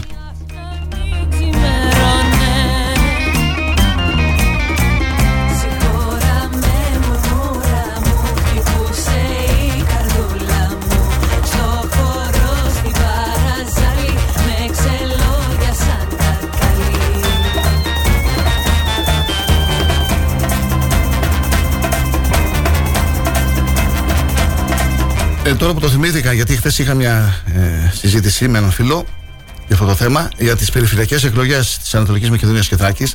Ε, είναι βέβαια, βέβαια είναι βέβαια η υποψηφιότητα του Χριστόδουλου το ψίδι της περιφερειακής σύνθεσης. Ήταν υποψήφιος και στις προηγούμενες περιφερειακές εκλογές. Ε, του νυν ε, περιφερειάρχη του Χρήστου του Μέτιου, που θα έχει και τη στήριξη του Κυριάκου ε, Μητσοτάκη, το δήλωσε ο ίδιος στην πρόσφατη επίσκεψή του στην περιοχή μας. Ακουγόταν, ακούγεται να πω το όνομα του κυρίου Πετρίδη με, που θα έχει τη στήριξη του Πασόκ και του ΣΥΡΙΖΑ. Οι τελευταίες πληροφορίες αναφέρουν όμως ότι δεν είναι οριστικό. Γίνονται ζυμώσεις, γίνονται κάποιες συναντήσεις, συζητήσεις. Δεν έχει ανακοινωθεί κάτι όμως. Δεν ξέρω, τις επόμενες μέρες θα ξεκαθαρίσει το θέμα αυτό αν θα είναι τελικά ή όχι γιατί υπάρχουν κάποιες αμφιβολίες και πιθανόν ε, τελικά να μην ε, κατέβει ο κύριος Πετρίδης. Θα το δούμε. Σε επόμενες ημέρες είπαμε τέλος Ιανουαρίου θα έχουμε τα ψηφοδέλτια. Στη Νέα Δημοκρατία ακούγονται κάποια ονόματα. Οι τελευταίες πληροφορίες αναφέρουν ότι θα είναι, θα είναι στο ψηφοδέλτιο ο Δημήτρης ο Σατούρος. Πληροφορίες όμως έτσι, δεν είναι κάτι το οριστικό. Ε, για το Πασόκ παίζει θέση Φώτου Καραλίδη με Οδυσσέα Βουρδουκέλη. Οι περισσότερες πιθανότητες ε, αναφέρουν πληροφορίες ότι έχει ο ο κύριος ε, Μπουρβικέρης που και δημόσια ο ίδιος είχε βγει και το ανακοίνωσε. 9 παρα 2 παρα 3 πάμε στο δεύτερο διάλειμμα φίλοι και φίλες. Να τα βάλουμε και όλα σε μια σειρά έτσι να δούμε τι άλλο έχουμε τις εξελίξεις. Σήμερα η εκπομπή μας είναι λίγο πεσμένη σε εισαγωγικά πεσμένη όχι πεσμένη από το περιεχόμενο λόγω των δυσάρεστων γεγονότων που έχουμε που είχαμε. Αυτοκτονία βιασμό πατέρα με κόρη, στη κόρη τι άλλο είχαμε, ληστείες 40.000 Άλλη ληστεία σε επιχείρηση με φιαλωμένα ποτά. Σικάγο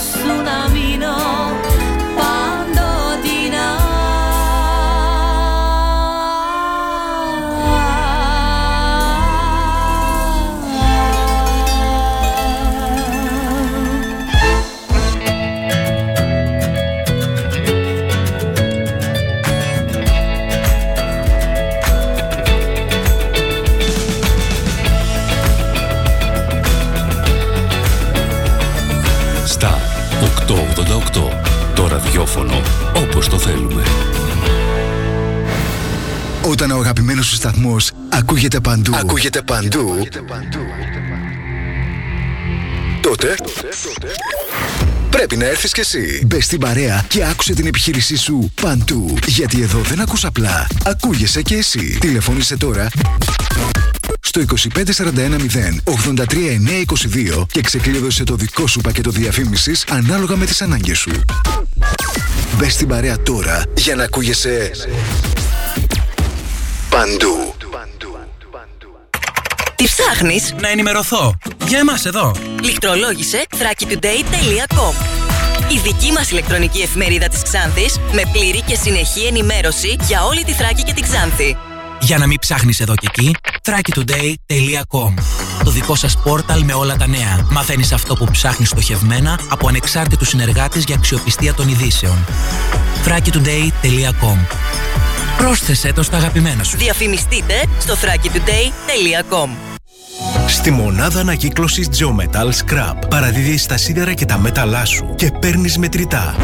Τι να φτάρει, ε! Ρε πάτε καλά, μιλήστε να καταλάβει ο κόσμος ρε. Τι Geometal Scrap, τι είμαστε εδώ πέρα καμιά εταιρεία marketing. Οι άνθρωποι έρχονται, παίρνουν τα σίδερά σου, τα μεταφέρουν, τα μεταποιούν, τα διαλύουν, τα κάνουν μπάχαλο. Πώς το λένε; Τι θες τώρα, εσύ ρε παιδάκι μου; Εσύ θα πας εκεί πέρα, θα αναλάβουν αυτοί όλο αυτό το πακέτο και εσύ θα πάρεις το χαρτί στο χέρι. Και θα έχει και το ISO το 14001 και θα έχει και τη συστηματάρα το ΕΔΟΕ. Αυτό που είναι για οριστική διαγραφή οχήματος τέλους κύκλου ζωής. Έχεις σε μπερδέψει, σου λέω. Ξύπνα, όλα τα αναλαμβάνουν τα παιδιά εκεί πέρα. Και παίρνεις και το κασέρι στο χέρι. Φυλάκια, τετέλεστε, τι θα κάνεις; Θα έρθεις Geometal Scrap. Geometal Scrap. Δεύτερο χιλιόμετρο Ξάνθης Καβάλας, τηλέφωνο 2541 022 176 και στο geometal.gr. Star 888 Έγκυρη ενημέρωση με άποψη και αντικειμενικότητα. Οι σημαντικότερες ειδήσεις της Ελλάδας, του κόσμου και της τοπικής κοινωνίας καθημερινά, Δευτέρα έως Παρασκευή, 8 με 10. Πρωινή ενημέρωση με τον Κοσμά Γεωργιάδη στο Star 888, το ραδιόφωνο όπως το θέλουμε.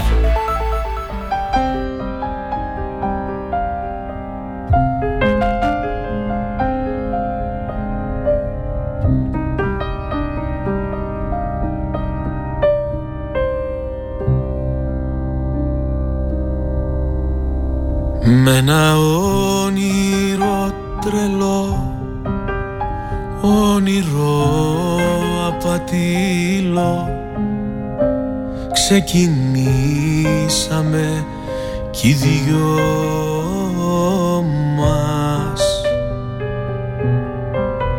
Και στου δρόμου τα μίσα Σβήσαν τα άστρα τα χρυσά Ξαφνικά από τον ουρανό μας.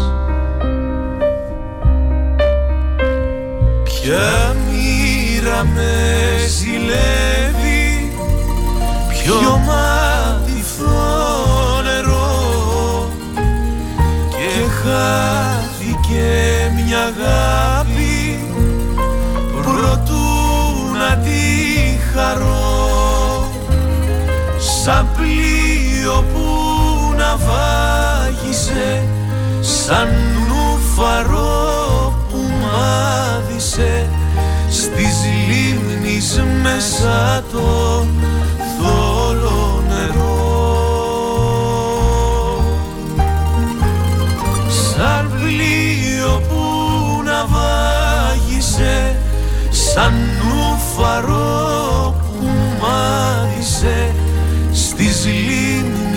μέσα το θόλο νερό.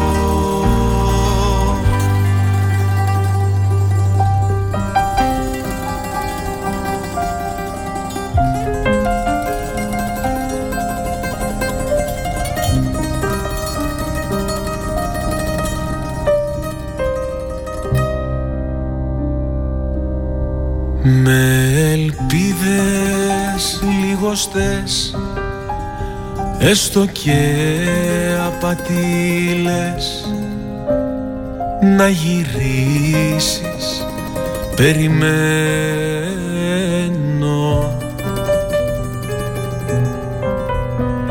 Ίσως βγει αληθινό Το όνειρό μου το τρελό το όνειρό μου το man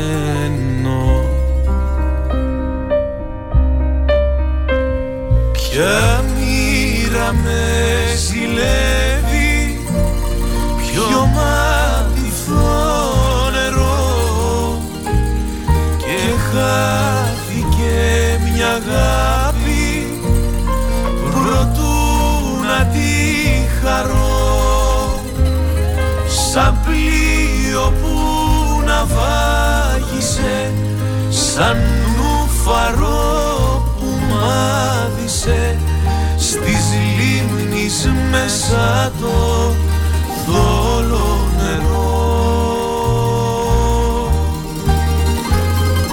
Σαν πλοίο που να βάγισε σαν νουφαρό που μάδισε μέσα το θόλο νερό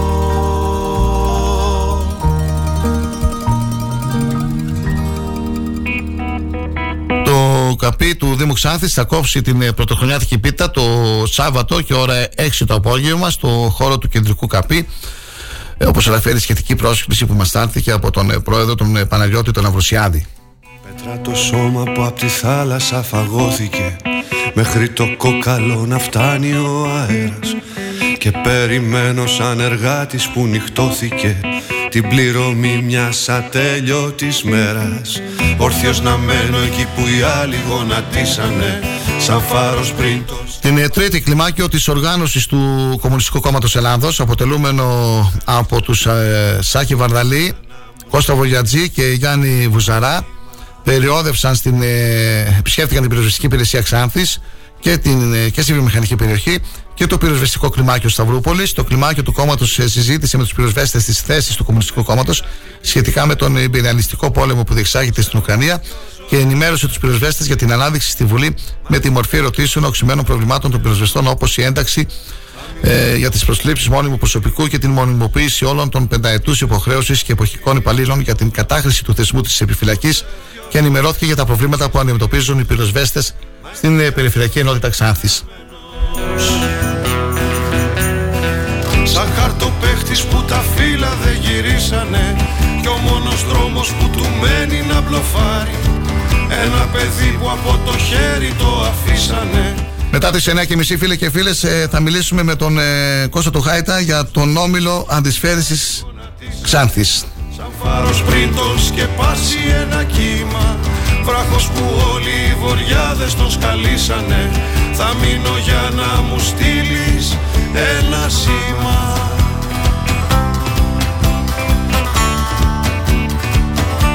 Ενημερωτικά δελτία δύσεων με την ε, Μάρθα Κουτίνη. 3 με 9. Απ' την ελπίδα χτυπήμε. 3 μέχρι τις 9 ανά μία ώρα, έτσι, τα δελτία. Με τη Μάρθα, να τα ακούτε. Μα έτσι κι αλλιώς είμαι χαμένος Και από τις 11 έως τις 3 ανά μία ώρα είναι τα ενημερωτικά δελτία που παρουσιάζω εγώ. Μετά το, την εκπομπή μας θα το ετοιμάσουμε έτσι για να βγει στον αέρα στις 11. Καλή σας ημέρα φίλοι και φίλες, καλή ακρόαση και τη συνέχεια. Star 888 το ραδιόφωνο όπως το θέλουμε και ακούμε ένα τραγούδι που μας αρέσει ιδιαίτερα.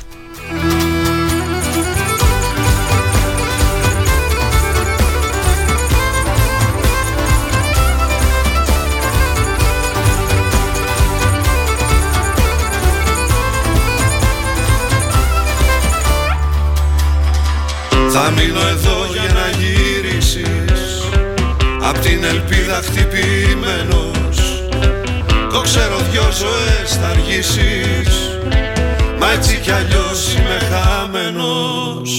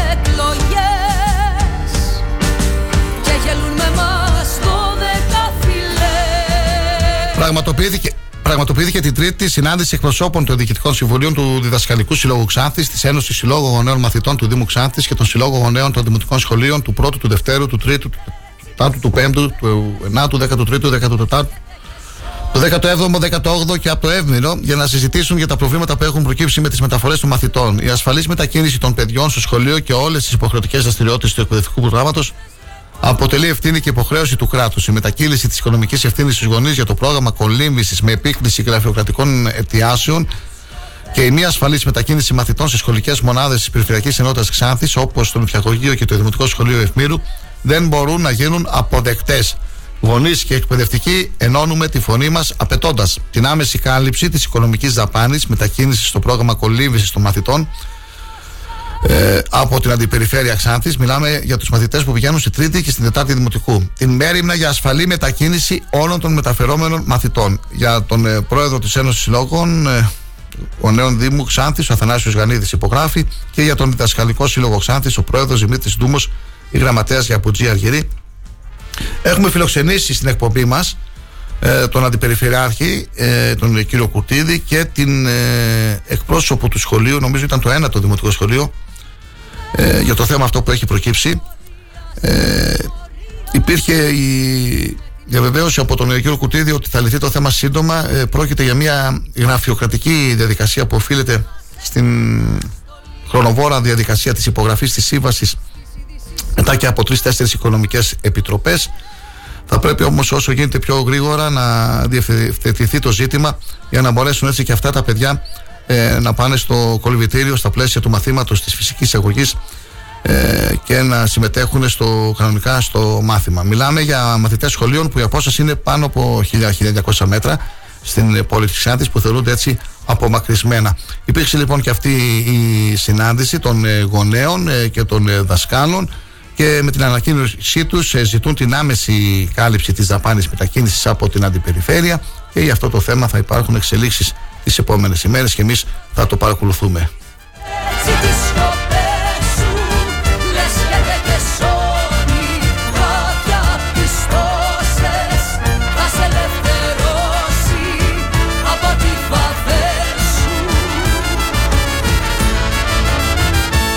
Το επέδωσα το πράγμα Η σιωπή μας είναι τραύμα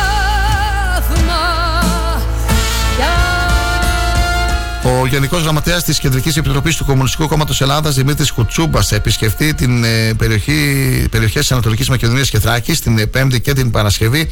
Πέμπτη στις 6 ώρα θα βρίσκεται στην ε, Καβάλα. Στις 8 το βράδυ θα μιλήσει στη συγκέντρωση που θα γίνει στο Αφιθέατρο της Αντιπεριφέρειας. Την ε, Παρασκευή, 12.30 ο κ. Κουτσούμπας θα έχει συνάντηση με τη διοίκηση του νοσοκομείου Δράμας. Στη 1 το μεσημέρι θα παρευρεθεί σε σχήση σκέψη με το Διοικητικό Συμβούλιο των Εργαζομένων. Στις 7 θα μιλήσει στην Κομωτινή, στην αίθουσα του Εργατικού Κέντρου. Και το βράδυ, την ε, Παρασκευή, θα παρευρεθεί στη συναισθίαση της Τομιακή Επιτροπής Ροδόπης. Σύμφωνα με πληροφορίες που έχουμε από την Αθήνα, αρχές Φεβρουαρίου θα επισκεφθεί την ε, Ξάνθη και ο πρόεδρος του Πασόκ, ο κύριος Ανδρουλάκης. Περισσότερα για αυτή την επίσκεψη θα έχουμε τις- να πούμε τις επόμενες ημέρες με την ε, οριστικοποίηση και την γνωστοποίηση ε, του προγράμματος της επίσκεψης του Προέδρου του Πασόκ ε, στην ε, περιοχή μας. Οι εκλογές, όπως όλα δείχνουν, θα γίνουν 9 Απριλίου Κυριακή των Βαΐων, εκτός εκτός αν γίνουν και γρηγορότερα λόγω των τελευταίων εξελίξεων που έχουμε. Σήμερα θα είναι μια ενδιαφέρουσα μέρα. Ε, θα δούμε τι κινήσεις που θα κάνει ο, ε, και ο πρόεδρος του ΣΥΡΙΖΑ, ο κύριος ε, Τσίπρας ε, και τι ακριβώς θα πει, ποια ονόματα θα πει ε, όσον αφορά το θέμα των παρακολουθήσεων στην ε, Βουλή. Ο κ. Μητσοτάκης, απ' την άλλη, θα είναι, δεν θα είναι στην Αθήνα, θα είναι στην, στο Ηράκλειο στα πλαίσια της ε, περιοδίας του που πραγματοποιεί για τις επικείμενες εθνικές εκλογές. Ε, κάτι άλλο που συζητήθηκε χθες ε, σε, ένα, σε μια παρέα που ήμουνα, αλλά δεν είναι και αυτό οριστικό. Αυτό θα περιμένουμε λίγο. Έχει να κάνει με την ε, υποψηφιότητα, με την επιλογή μάλλον ή μη της ε, μιας έδρας ή μάλλον την υποψηφιότητά τους σε μία ακόμα έδρα όπως είναι της Ξάνθης, αυτή του κ. Ανδρουλάκη, του Πασόκ. Δεν είναι κάτι το σίγουρο και γι' αυτό θα ξέρουμε τέλος του Ιανουαρίου αν τελικά ο κ. Ανδρουλάκης θα επιλέξει μία από τις περιοχές που έχει το δικαίωμα να είναι υποψήφιος, θα επιλέξει να είναι και αυτή της ε, Ξάνθης. Ε, αυτά. Η ώρα είναι 9 και 4. Συνεχίζουμε την ζωντανή ενημερωτική εκπομπή. Ε, σήμερα Τετάρτη. Μετά τι 9.30 θα έχουμε τον ε, Κώστα Τοχάιτα εδώ στο στούντιο του σταθμού για να μας μιλήσει για το νόμιλο αντισφαίρεση και για τις ε, ε, δράσεις του ομίλου. Πιο νωρίς από τις αρχές Απριλίου, λόγω εκλογών, έρχεται φέτος το μέτρο της πληρωμής των τελών κυκλοφορίας με το μήνα. Το μέτρο όμως αφορά περίπου 120.000 φορολογούμενους που έχουν καταθέσει ψηφιακά τις πινακίδες κυκλοφορίας των οχημάτων τους. Παρά το γεγονός ότι η προθεσμία για την υποβολή της δήλωσης ακινησίας οχημάτων εκπνέει στις 28 Φεβρουαρίου, ήδη στο Υπουργείο Οικονομικών έχουν ξεκινήσει να ετοιμάζουν τη διάταξη για την πληρωμή των τελών κυκλοφορίας με το μήνα, με στόχο το μέτρο να ενεργοποιηθεί πριν το Πάσχα.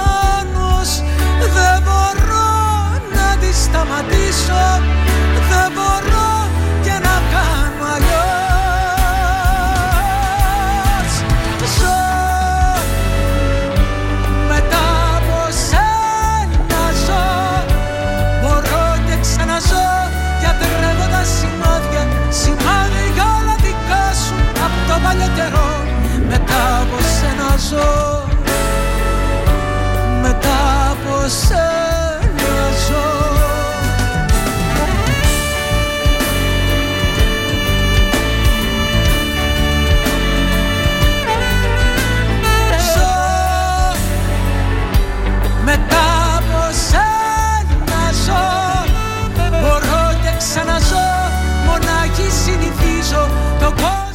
Συνεχίζουμε να σας υπενθυμίσουμε φίλοι και φίλες ε, την ε, εκδήλωση που οργανώνει ο Σύλλογος Εραστέχνων Ανέων Νομού Ξάνθης με την κοπή της Πίτας το Σάββατο 28 Ιανουαρίου στις 8.30 το βράδυ ε, στην ε, ταβέρνα Μυροβόλος. Περισσότερα θα μας πει ο ίδιος ο Πρόεδρος, ο οποίος είναι στην τηλεφωνική μας γραμμή. Θα μιλήσουμε και για άλλα θέματα βέβαια του Συλλόγου στη συνέχεια. Ο κύριος ε, Νεϊμαρίδης. Καλή σας ημέρα. Τι κάνετε, πώς είστε; Καλημέρα σας σε εσάς και στους ακροατές σας. Τρέχετε για το χορό, μαθαίνω έτσι. Μαζεύετε υποστηρικτέ, χορηγούς για να πραγματοποιήσετε αυτό το χορό που θα γίνει το Σάββατο. Για πείτε μας, υπάρχει ανταπόκριση; Ε, τις... Βεβαίως ναι. υπάρχει. Τηλέφωνα πολλά, κρατήσεις να κάνουμε για να γίνει για μια ακόμα χρονιά ο σύλλογος των Ψαράδων Ξάνθης. Μπορεί η Ξάνθη να απέχει 25-30 χιλιόμετρα από τις παραλίες αλλά έχουμε ένα σύλλογο εδώ και 30 χρόνια ο οποίος δραστηριοποιείται στο νομό Ξάνθη σχετικά με την αεραστεχνική αλληλεία. Εδώ και 30 χρόνια είναι αυτός ο σύλλογος, μάλιστα. Νόμιμος με τις εκλογές, με το αφημί, με τις φορολογικές του δηλώσεις. Τα τονίζω αυτά γιατί σήμερα πολλοί μιλάνε για συλλόγους φραγίδες. Μόνο με το όνομα. Ενώ εμείς είμαστε γραμμένοι κανονικά στα Μητρώα τόσο στις ομοσπονδίες της Ελλάδας όσο και στο Δήμο Ξάνθης. Πόσα χρόνια είστε αυτό... πρόεδρος κύριε Μεμπαρίδη; Α, αυτό, αυτό ναι. είναι μια μεγάλη ιστορία, πολλά χρόνια και σε άλλες θέσεις και εκεί τον πρωτοδημιουργήσαμε πριν το 3,95 Ναι. και μέχρι σήμερα είμαι σε αυτόν το σύλλογο δίνουμε το παρόν για τους εραστέχνες ψαράδες. Πόσοι Το είναι αυτοί χόμπι- που είστε, πόσοι εραστέχνες ψαράδες είστε στο σύλλογο γεγραμμένοι. Στο σύλλογο εγγεγραμμένοι είναι 80%. Ναι. Ε, αλλά μας ακολουθούν και πολλοί φίλοι και στις εκδηλώσεις και σε, όχι εκδηλώσεις μόνο για την πίτα και σε άλλες εκδηλώσεις που κάνουμε Με στα λιμάνια παρεμβάσεις μας και τα λοιπά καιρούς. και δράσεις άλλες. Ναι. Και Κύριε παρεμβάσεις Πρόεδρε, και γιατί. δράσεις και αγώνες. Ναι. Γιατί το κάνατε αυτό το σύλλογο, Ποιος ήταν ο σκοπός; Αυτός ο σύλλογος έγινε για να συγκεντρώσει όλους, τους ανδρο- όλους όσους ασχολούνται με την ερασιτεχνική αλία. Η ερασιτεχνική αλία ξεκίνησε, ε, είναι από πολλά πολλά χρόνια πριν. Μετά δραστηριοποιηθήκαμε, ενώσαμε όλους τους φίλους και για τα συμφέροντα των ερασιτεχνών αλίων και για την ομαδοποίησή μας για να βρισκόμαστε σε ε, χορούς, σε εκδηλώσεις, σε δραστηριοποιήσεις καθαριότητας παραλιών, αγώνες, μαζί με τους φίλους και τις οικογένειές μας. Για μια ακόμη φορά θα βρεθούμε αυτό το βράδυ ή το Σάββατο για να χορέψουμε μαζί με τους φίλους και τις οικογένειές μας. Θυμάμαι, είχατε και να κάνει. κόψουμε τη βήτα μας. Ναι, είχα- θυμάμαι, είχατε κάνει και ένα διαγωνισμό τσαπάρι, νομίζω το καλοκαίρι. Όχι έναν, Όχι κάναμε έναν. πολλούς Ναι. προ-COVID εποχή Προ-COVID. Όπου δραστηριοποιούμαστε σε αγώνες ε, αεραστεχνικής αλίας και μετά ακολουθούσε γιορτή του ψαρά στο λιμάνι Αβύρων και μια φορά και στο Πορτολάγος Ξάνθης. Ναι, το θυμάμαι. Και με τον Βασίλη Μπουρου- Μπουζούρη DJ. στην Ναι, Άβδυρα. ναι, και όχι μόνο, είχαμε και μουσικές, είχαμε και τις γυναίκες στον Αβύρα. Καλό είναι να γίνονται αυτές οι γυναικών εκδηλώσεις. Άβυρα. Μακάρι να γίνουν, ευχόμαστε να γίνουν και το καλοκαίρι αυτό που θα μας έρθει. Υγεία να έχουμε. Υγεία να έρθουμε. έχουμε. Ε, κύριε Πρόεδρε, κύριε Μεμαρίδη, ε, κάνατε διαγωνισμούς. Ψάρια έχουμε στις θάλασσές μας. Πώς θα, τι Α, γίνεται; αυτό- Θυμάμαι αυτό παλιά είναι ψάρευα άλλο και εγώ ένα- πριν από χρόνια. κάναμε τσαπαρί, κάναμε εκεί, πώς το λέγανε, σιρτή. Εγώ Εντάξει. σας θυμάμαι, σας θυμάμαι. Εραστεχνικά, με- έτσι, κάπως δεν είμαι, με τον πατέρα σου, δεν είμαι από το μεγάλος ψάρα Πόρτο όπως Μόλο είναι ο που κουμπάρος μου ο ψάρευατε. Μιχάλης ο Χατζεφρεμίδη, γιατί ο Όχι. Μιχάλης ο Χατζεφρεμίδης είναι μεγάλος ψάρα. Ο Μιχάλης είναι γνώστης. Ναι, του εγώ είδους, είχα θα μια το βάρκα και συζητάμε. ένα σκάφος του συγχωρημένου του Είχες, Πατσακίδη, είχες. θυμάμαι, Σας και έβλεπα ψαρεύαμε. τότε κι εγώ. Με τον παπά μου. Είχα μια μικρή βαρκούλα τότε και σας έβλεπε τον παπά από το Πόρτο Μόλο τη ρίχνατε και Ναι. φέρνατε και ψάρια. Ναι. Και Έχει πιάνατε. τώρα ψάρια, έχει; Το ερώτημα τώρα είναι αν έχει ψάρια. Το μόνο σίγουρο είναι ότι εκείνη η εποχή, με αυτή την εποχή, τα ψάρια έχουν μειωθεί. Μάλιστα. Έχουν μειωθεί εδώ στην περιοχή μας. Λέμε για υπεραλίευση. Η υπεραλίευση και ο καθένας αναλαμβάνει τις ευθύνες του, ανήκει και στους τέχνες και στους επαγγελματίες, τους παράκτιους, αλλά και τους επαγγελματίες ε, ανοιχτής θαλάσσης. Ειρηνικοί, τράτες κτλ. Και αν προσθέσετε ότι τα τελευταία 5-10 χρόνια ε, ε, το Αιγαίο έχει αυξηθεί η αλλιευτική δραστηριότητα και από τα τουρκικά σκάφη αλλά και από τα Ιταλικά. Μην νομίζουν ότι μόνο οι Τούρκοι έρχονται ψαρεύουν στο Αιγαίο και από την Ιταλία οι τράτες οργώνουν το Αιγαίο. Δι- Έχουν το δικαίωμα να είναι στα διεθνή ύδατα. Να ψαρεύουν. Ανήκουν δηλαδή παντού. Και μην νομίζουν πολύ ότι τα διεθνή ύδατα είναι στο βάθος του Αιγαίου πολύ μακριά. Είναι δίπλα μας. Είναι 6 μίλια από τις ακτές μας. Οπότε δραστηριοποιούνται πολύ. Ύστερα το ψάρεμα έχει περάσει τώρα σε άλλη μορφή, σε άλλα είδη, έχουν ε, εξελιχθεί πάρα πολύ τα ψαρέματα. Ενώ παλιά πήγαινες μέσα, έριχνες ένα βαρύ μολύβι, αν χτυπούσε κάτω σε πέτρα έλεγες καλό είναι το μέρος κάθομαι. Τώρα έχουμε συγχρονιστεί με βυθόμετρα, με GPS, Ναι, το βέβαια, ίδιο βέβαια, και οι βέβαια. τράτες, το ίδιο και αυτά και ξέρουν Είχα τα μιλήσει και με τον 50% πρόεδρο του αλευτικού συνεταιρισμού της Βιστονίδας. Με είχε πει και αυτό στα δικά του θέματα που είχε και ο σύλλογος, ο κύριος Γκίλη, για τον, ε, τη Βιστονίδα. Θέλω τώρα, κύριε Μεμαρίδη, να μου πείτε λίγο για τα λιμάνια. Έχουμε τα Άβδρα, έχουμε το Πόρτο Λάγος. Εκείνο το κτίριο στο λιμάνι των Αυδείρων, ε, τι γίνεται εκεί, είναι υποβαθμισμένο, νομίζω. Αυτός Δεν είναι είναι. ένας μεγάλος πόνος Ερείπιο. του Και πείτε συλλόγου μας μας. λίγο την εικόνα που έχουμε εκεί στα λιμάνια και αν έχετε εσείς κάνει κάποιες παρεμβάσεις και έχετε ζητήσει κάποια. Έχουμε κάνει πάρα πολλέ Ναι. παρεμβάσεις. Δυστυχώς το λιμάνι των Αδύρων θα ξεκινήσω για το λιμενικό σταθμό. Λιμενικό σταθμό, μπράβο. Έχει ναι. κλείσει την εποχή των μνημονίων. Μάλιστα. Και δυστυχώς το λέω έχει κλείσει γιατί είναι ο μόνος λιμενικός σταθμός στη Βόρεια Ελλάδα που έχει κλείσει. Σε αντίθεση με, την, με τον ομό Ροδόπης που έχει κρατήσει το λιμενικό σταθμό του, σε αντίθεση με την Αλεξανδρούπολη που έχει κρατήσει το λιμενικό σταθμό Μαρόνια, ε, Φαλάρι. Μάκρης, Ναι. και στη Μάκρη και στη Μάκρη. Μαρόνια και τα λοιπά.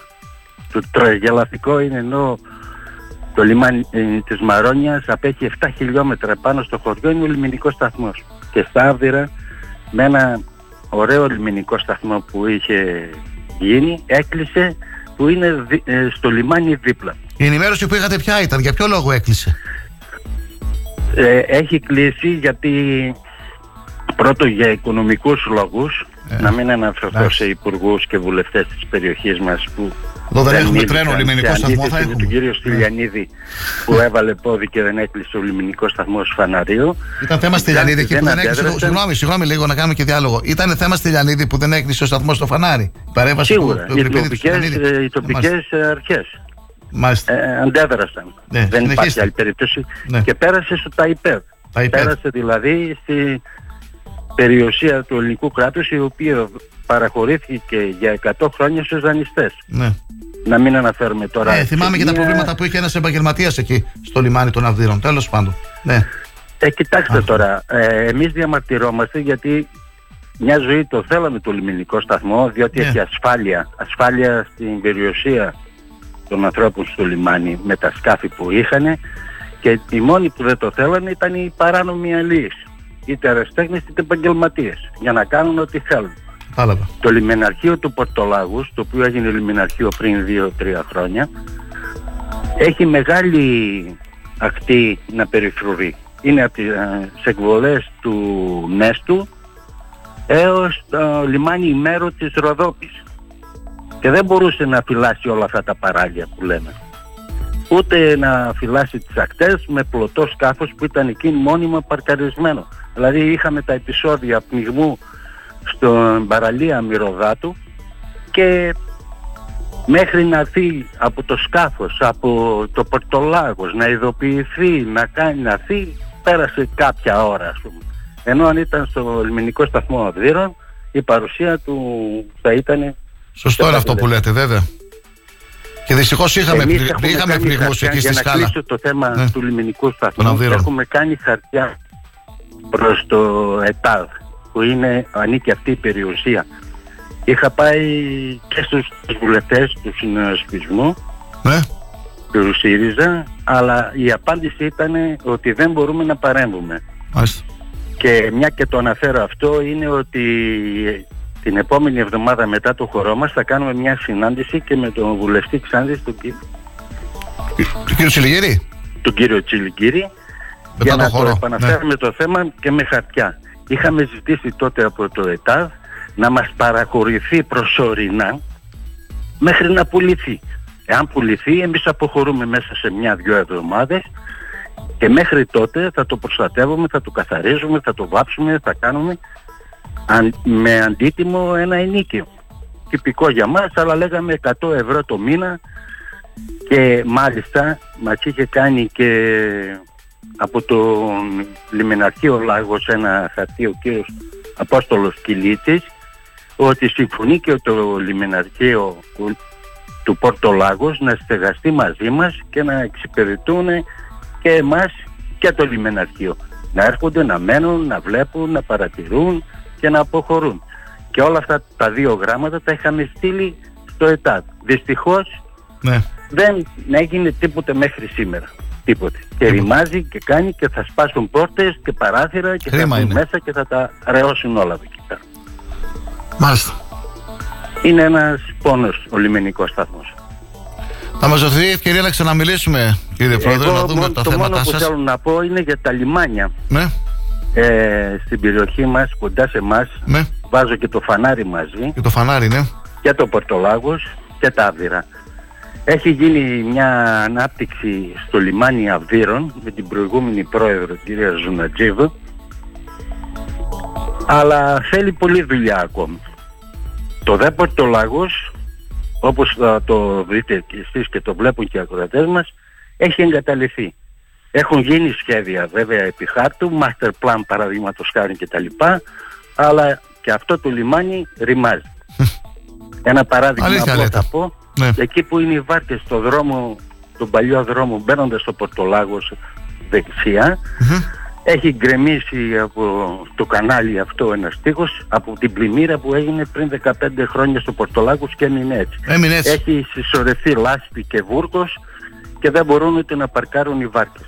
Αν πιάσουμε δε και τις πλωτές εξέδρες οι οποίες από ό,τι λένε ακόμα δεν έχουν νομιμοποιηθεί και δεν έχουν πάρει άδεια, είναι έτοιμες να βουλιάξουν από τα στεγανά τους σιγά σιγά και θα φταρούν. Χρειάζονται ανανέωση. Το master plan υπάρχουν πολλά σχέδια, να μην σας καθυστερώ τώρα, αλλά είναι στα σχέδια. Χρειάζεται ένας επενδυτής. Κάνει δύσκολο το έργο πιστεύω, ότι το Πορτολάγος είναι λιμάνι εθνικής σημασίας. Το ξανασυζητούμε τώρα και με το σημερινό πρόεδρο του Λιμενικού Ταμείου, τον κύριο Φώτη Σταυρακάρα και θα έχουμε και μαζί του μια επίσκεψη μετά το χορό και να επισημάνουμε τα προβλήματα. Ήδη είπαμε με τον κύριο Σταυρακάρα τα προβλήματα και οι βελτιώσεις για το λιμάνι Αυδείρων, τώρα μένει και το λιμάνι του Πορτολάγους και στη συνέχεια μιλάμε και, και για το φανάρι του Νομουροδόπης. Καλή επιτυχία. Εγώ θα ήθελα να θυμίσω τους ακροατές σας ότι στη γιορτή των ψαράδων το, Σάββατο, Σάββατο. περιμένουμε όλους τους φίλους να δώσουν παρόν για να γιορτάσουμε και να κόψουμε την πίτα μας και να αισθηθούμε όλοι μαζί να έχουμε καλές θάλασσες. Καλή επιτυχία κύριε Μημαρίδη και θα ήθελα τις εξελίξεις των, ε, να έχουμε μια ενημέρωση για τις ε, συναντήσεις που θα έχετε μετά το χορό και για τα Ευχαρίστως. αποτελέσματα αυτών των συναντήσεων και θα πρέπει να δοθούν λύσεις σε αυτά τα θέματα που σας απασχολούν όχι μόνο εσάς και όλη την περιοχή. Έτσι. Δεν είναι δυνατόν να έχουμε ένα λιμενικό σταθμό κλειστό, δεν είναι δυνατόν το Πορτολάγο Έχει, να θέλει ρημάζει. πολύ Τι εθνικής συζήτηση σημασίας και μου λέτε επιτόπου. όταν, όταν δεν έχουμε ένα δρομολόγιο να πάμε στη Θάσου ή στη Σαμοθράκη. Τέλος πάντων. Θυμάμαι παλιά. Τουλάχιστον αυτά. Ο φίλος Εγώ δεν Τσαλίδη βάζω τα είχε κάνει κάποιες δρομολόγια. παρεμβάσεις. Εγώ βάζω ότι Ναι, εσείς βάζετε τα άλλα. τα λιμάνια έχουν εμπλουτιστεί και με κόσμο από τις βόρειες χώρες. Ε, ναι, με Βουλγαρία, Ρουμανίας, Βουλγαρία, με Τουρκία. σκάφη και δεν υπάρχουν οι ανάλογες ανταποδοτικές και μην Έτσι. ξεχνάτε και κάτι άλλο. Υποδομές. Ξέχασα, Συγγνώμη Ναι. λίγο, ότι το τελευταίο χρόνο έχουν αυξηθεί τα λιμενικά τέλη μέσα σε όλα τα άλλα προβλήματα που έχουμε αύξηση τιμών βενζίνης, συντήρησης καυσίμου κτλ. Έχουν αυξηθεί και τα λιμενικά τέλη 300%. Και το χειρότερο από όλα είναι ότι αυτά τα δημοτικά λιμενικά τέλη επιβαρύνονται και με ΦΠΑ 24%. Μάλιστα. Δηλαδή είναι δύσκολη για κάποιους ή πολλούς φίλους αλληλείς. Θα ξαναμιλήσουμε, θα ξαναμιλήσουμε. Σας Έγινε, ευχαριστώ. ευχαριστώ πολύ. Γεια σας, γεια σας. Το κίνητρο ήρθε από την υπερβολική αγάπη για το ραδιόφωνο. Γι' αυτό το υπέροχο μέσο που δημιουργεί εικόνες και ξυπνάει συναισθήματα. Που ενώνει ανθρώπους με κοινά ακούσματα. Που συντροφεύει την εργασία, την οδήγηση, την άσκηση, τη μοναξιά. Αυτά σκεφτήκαμε και δημιουργήσαμε τον Star 888. Το ραδιόφωνο όπως το θέλουμε. Αν σταματήσεις τη ραδιοφωνική σου διαφήμιση για να γλιτώσεις χρήματα, είναι σαν να σταματάς το ρολόι σου νομίζοντας και ότι ο χρόνος σταματά. Για σκέψου. Star 88,8 Ώρα για καφέ και ένα νόστιμο σάντουιτς. Τόνωση και ενέργεια όλη μέρα στο σπιτικό. Το σπιτικό. Κάθε ώρα είναι ώρα για απόλαυση. Delivery όλο το 24ωρο στο 25410 66969. Τι ψάχνεις; Να ενημερωθώ. Για εμάς εδώ. Λιχτρολόγησε thrakitoday.com Η δική μας ηλεκτρονική εφημερίδα της Ξάνθης με πλήρη και συνεχή ενημέρωση για όλη τη Θράκη και την Ξάνθη. Για να μην ψάχνεις εδώ και εκεί, thrakitoday.com Το δικό σας πόρταλ με όλα τα νέα. Μαθαίνεις αυτό που ψάχνεις στοχευμένα από ανεξάρτητους συνεργάτες για αξιοπιστία των ειδήσεων. thrakitoday.com Πρόσθεσέ το στα αγαπημένα σου. Διαφημιστείτε στο thrakitoday.com Επί γης η εκπομπή είναι μία πρόκα στον παράδεισον. Τι ακούνε; Είμαι ο Elvis Presley και ακούτε πρόκα, baby. Είμαι η Whitney Houston και ακούτε πρόκα. Είμαι ο Μάικλ Τζέξον και ακούτε πρόκα. Είμαι η Τζάνις Τζόπλιν και ακούτε πρόκα. Είτε πάνω είτε κάτω, κάθε Παρασκευή 8 με 10 η πρόκα βγαίνει ζωντανή. Με τον Νίκο Τουρατζίδη στον Star 888 και παραμένει πιστή στη ροκ. Star 888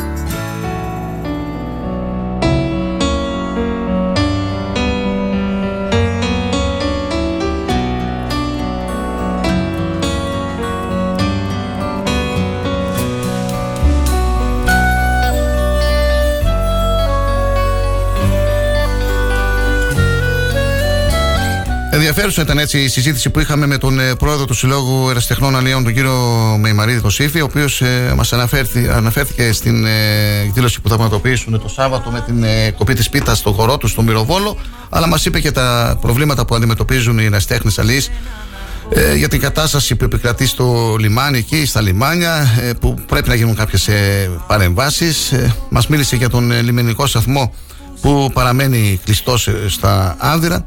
Ε, μπορείτε να τον ακούσετε στο αρχείο των εκπομπών στη σελίδα του σταθμού star888fm.gr μετά από λίγες ώρες θα ανέβει η εκπομπή. Ο Δημήτρης Σαββάκος θα την ανεβάσει όπως κάθε μέρα και θα μπορείτε να την ε, ακούσετε οποιαδήποτε στιγμή θέλετε εσείς. Συνεχίζουμε τώρα. Μιλήσαμε νωρίτερα για την ανακοίνωση των γονέων Ξάνθης. Μουσική, μήπως να χαμηλώσει λίγο; Για την ανακοίνωση των γονέων ε, Ξάνθης και του Διδασκαλικού Συλλόγου για την μεταφορά των ε, παιδιών ε, στην, ε, στην Ολίβηση ζητούν την άμεση κάλυψη της ε, δαπάνης μετακίνησης από την αντιπεριφέρεια Ξάνθης. Για το θέμα αυτό μιλήσαμε πριν από λίγες ημέρες ε, με την ε, υπεύθυνη από ένα σχολείο, θυμάμαι ήταν το ένα το δημοτικό. Είχαμε και την παρέμβαση του αντιπεριφερειάρχη, του κυρίου Κουρτίδη. Θα μας πει τώρα περισσότερο ο κύριος Αθανάσιος Γανίδη, που είναι ο πρόεδρος της Ένωσης Συλλόγων Γονέων Δήμου Ξάνθης. Τι γίνεται με αυτό το θέμα, είναι γραφειοκρατικοί Ε. οι λόγοι. Κύριε Γανίδη, έχετε κάποια ενημέρωση; Καλή σας ημέρα, καταρχήν. Ε, καλημέρα καλή σας. σας. Ε, ε, να σας ενημερώσω ότι εμείς ε, για το συγκεκριμένο πρόβλημα το μάθαμε την προηγούμενη Παρασκευή. Προηγούμενη Ε, Παρασκευή, όταν λέτε αυτή που μας πέρασε τώρα; Ναι, ε, όχι την πιο προηγούμενη. Πιο προηγούμενη. Έχει μια εβδομάδα δηλαδή περίπου.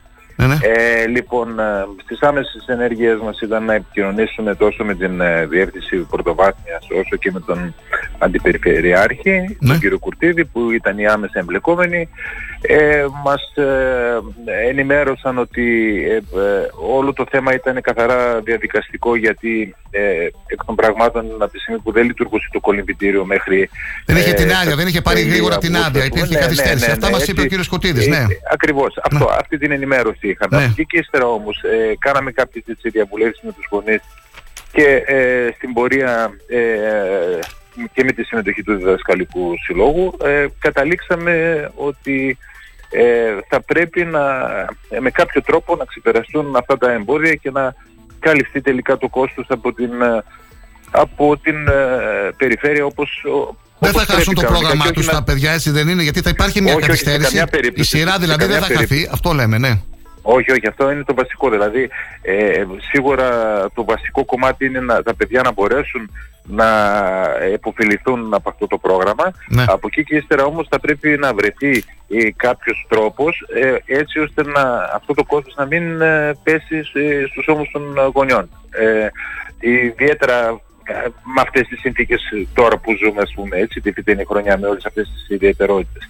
Ε, και πιστεύουμε ότι θα πρέπει έτσι όλοι οι εμπλεκόμενοι να ε, βρουν έτσι κάποιο τρόπο για να το υποστηρίξουν αυτό. Ε, περιμένουμε τώρα να δούμε τι απάντηση θα πάρουμε τέλος πάντων για να ανάλογα να κινηθούμε κι εμείς. Μας Αλλά είχε πει ότι σε για καμιά την υπογραφή περίπτωση- της σύμβασης θα χρειάζεται κάποιος χρόνος για τις οικονομικές επιτροπές που πρέπει να συνεδριάσουν. Ε, αυτά μας είχε πει ο κ. Κουρτίδη. Και υπήρχε καθυστέρηση γιατί δεν γνώριζαν πότε θα ανοίξει το κολυβητήριο, πότε θα πάρει την άδεια. Συνήθως ο προγραμματισμός γίνεται με το κλείσιμο των σχολείων. Πριν το καλοκαίρι δηλαδή. για την επόμενη χρονιά. Ναι, ναι, δεν α- είναι; αυτό είναι κατανοητό, ναι. Ε, αλλά ε, σε κάθε περίπτωση πιστεύουμε ότι τουλάχιστον αυτή είναι η, η άποψη της μεγαλύτερης μερίδας των ε, Ναι. γονέων, έτσι, ότι αν υπάρχει καλή διάθεση μπορεί να Ναι. βρεθεί κάποιος τρόπος ώστε να ε, καλυφθεί αυτή, αυτή, αυτό το κενό τέλος πάντων που δημιουργείται. Διάθεση να υπάρχει, σωστά. Ε, κύριε Γανίδη, με την ευκαιρία που σας έχουμε στη τηλεφωνική μας γραμμή, βέβαια θα μας δοθεί ευκαιρία και στο μέλλον να μιλήσουμε έτσι εκτενέστερα. Ε, θα ήθελα, αν ε, έχετε χρόνο αύριο, να μιλήσουμε για τον ε, Σύλλογο των Τριτέχνων που είστε πρόεδρος, έτσι δεν είναι; Ε, ναι, ναι, ακριβώς. Ναι, βέβαια. Για γιατί θέματα που έχετε αύριο θα επικοινωνήσουμε πάλι για το Σύλλογο των Τριτέχνων. Πριν από λίγες ημέρες είχαμε τον κύριο Χατζηδικαιοργίου, ο οποίος μας μίλησε Ναι, για από το τους Σύλλογο. πολύτεχνους που είναι, Το μάλιστα. Πολύτεχνο, ναι, μας είπε και για εσάς κάποια πράγματα. Απλά τώρα, επειδή είστε με την ιδιότητα στην εκπομπή μας τους, του Προέδρου της Ένωσης των Συλλόγων Γονέων του Δήμου Ξάνθης, με λίγα λόγια, μπορείτε να μας πείτε άλλα θέματα έτσι που, που σας προβληματίζουν, που ασχολείστε Όσον εσείς σαν αφορά, σύλλογος; ε, Ναι, ε, για την Ένωση Γονέων εννοείται. ναι, ναι, και την Ένωση Ε, Γονέων. Ε, κοιτάξτε, ε, όπως είδατε στην ανακοίνωση, ε, αναφέρουμε και θέματα ασφάλειας στις Ναι. μετακινήσεις των παιδιών. Εκεί είναι ένα θέμα γιατί ε, σε κάποια σχολεία όπως το Ευμύρου ε, η μετακίνηση με το σχολικό λεωφορείο γίνεται χωρίς συνοδό. Ουσιαστικά υπάρχει ένα δρομολόγιο το οποίο ε, δεν χαρακτηρίζεται σχολικό δρομολόγιο για τυπικούς λόγους, αλλά εξυπηρετεί παιδιά που είναι ε, και από μικρές ηλικίες, δηλαδή και νηπιαγωγείο. Και εκεί υπάρχει ένα θέμα. Ε, ε, υπήρξε ένα περιστατικό με ένα παιδάκι το οποίο τέλος πάντων δεν ε, το Μιλάμε για άφησε νηπιαγωγείο στο τώρα, σπίτι. για νηπιαγωγείο στο Εύμηρο. Ναι, ναι, ναι, ναι. Η νηπιαγωγείο Και δεν υπάρχει συνοδός, μας είπατε. Δεν, τι, δεν, Ακριβώς, είναι, ακριβώς. δεν είναι καθορισμένο δρομολόγιο για να είναι στη Ε, λίστα των νομίζω, σχολικών; Ναι, είναι τυπικό λίγο το θέμα Τυπικό, εκεί πέρα, τέλος αλλά, πάντων, ναι. αλλά είναι και θέμα όμως σοβαρό και ασφαλείας, Ασφάλειας. γιατί μιλάμε για μικρά παιδιά, έτσι δεν είναι; Ε, για μας είναι ίσως το σημαντικότερο αυτό που πρέπει να λυθεί, άμεσα κιόλας. Η Περιφερειακή Ενότητα Ξάνθης μπορεί να το λύσει το θέμα αυτό; Αυτό νομίζω... Αρμοδιότητα δικιά της ότι- είναι; Ε, ε, νομίζω ότι ίσως είναι της διεύθυνσης της πρωτοβάθμιας πιο πολύ, αλλά ε, ε, σίγου- πιστεύω ότι μπλέκεται εκεί, ε, μπλέκεται εκεί η περιφέρεια. Είναι λεωφορείο του κτέλ, αυτό είναι; Ναι, ναι, είναι λεωφορείο του κτέλ. Μάλιστα. Είναι Άλλο- δηλαδή, ε, ναι. Άλλα Ε, θέματα, κύριε Γανίδη, για τα σχολεία, προβλήματα ελλείψη, τίποτα, μήπως έχουμε. εντάξει, με τη ε, γρήπη, λύσεις, με τον κοιτάξτε κορονοϊό, να δείτε. κρούσματα. Ε, ε, όχι, με αυτό νομίζω ότι είναι για την ώρα διαχειρίζουμε. Το, με- Ναι. το μεγαλύτερο πρόβλημα είναι το κτηριακό. Το γνωρίζουμε όλοι έτσι αυτό. Κτηριακό; Ε, κτηριακό βέβαια. Ε, υπάρχουν πολλά ε, σχολεία που συστεγάζονται. Έχουμε το σχολείο του, ε, του Δροσερού που πρέπει να, να λυθεί εκεί πέρα το πρόβλημα. Έχουμε το 1ο με το 18ο. Τέλος πάντων υπάρχουν πολλά σχολεία ας πούμε, που έχουν πρόβλημα με το κτηριακό. Αυτό είναι δηλαδή κάτι το οποίο ούτως ή άλλως το ξέρουμε όλοι ότι εδώ και δεκαετίες δεν έχουν γίνει καινούργια σχολεία ή επεκτάσεις τέλος πάντων εδώ στην, στην Ξάνθη. Έτσι με τα νηπιαγωγεία ε, είχαμε θέμα, ας πούμε, είδατε με τα κοντέινερ, με αυτά, ας πούμε, με αποτέλεσμα να μειωθούν ε, οι άβλοι, οι χώροι οι- για τα παιδιά. Δηλαδή, εντάξει, αλλά είναι προβλήματα, ας πούμε, που ε, είναι δύσκολο να αντιμετωπίσουμε και φαντάζομαι ότι θέλουν τον χρόνο της για να λυθούν. Ωραία. Ε, κύριε Γανίδη, σας ευχαριστούμε πάρα πολύ. Θα μιλήσουμε ξανά αύριο να περιμένετε τηλέφωνο μας μετά τις 9.30 για να μιλήσουμε και για τον ε, Σύλλογο Τριτέχνων. Εντάξει. Έγινε, σας ευχαριστώ Καλή πολύ. συνέχεια να έχετε. Γεια είστε σας. Καλά. Ευχαριστώ. Επίσης, γεια σας.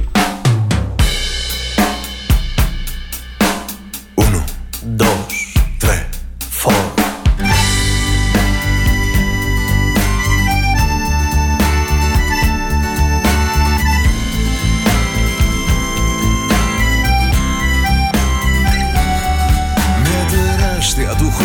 χρόνου σπατάλη Κάτι τα δυνατό Να εφεύρεις το όνειρο μια ζωή σε μια μέρα Μια σκηνή πέρα από τη σελήνη. Ένας όμορφος κόσμος που απέχει ένα βήμα Μην ανάβεις το φως, τραβά απλά την κουρτίνα. Πεταλούδες γυρνούν στην Αθήνα Άρκα στο κέντρο καλοκαίρι μυρίζει Μια μητέρα, μια ερωμένη, μια κόρη περιμένει. Αλλάζουν όλα, αλλάζω κι εγώ. Ένας μαγνήτης στο ψυγείο, ένα σημείο με ένα αστείο Ένα σπίτι, ένα φιλί, ένα αντίο. Φίλα με ακόμα, φίλα με ακόμα. Όλα τα άλλα ηχούν μακρινά Ένα αστέρι που σκάει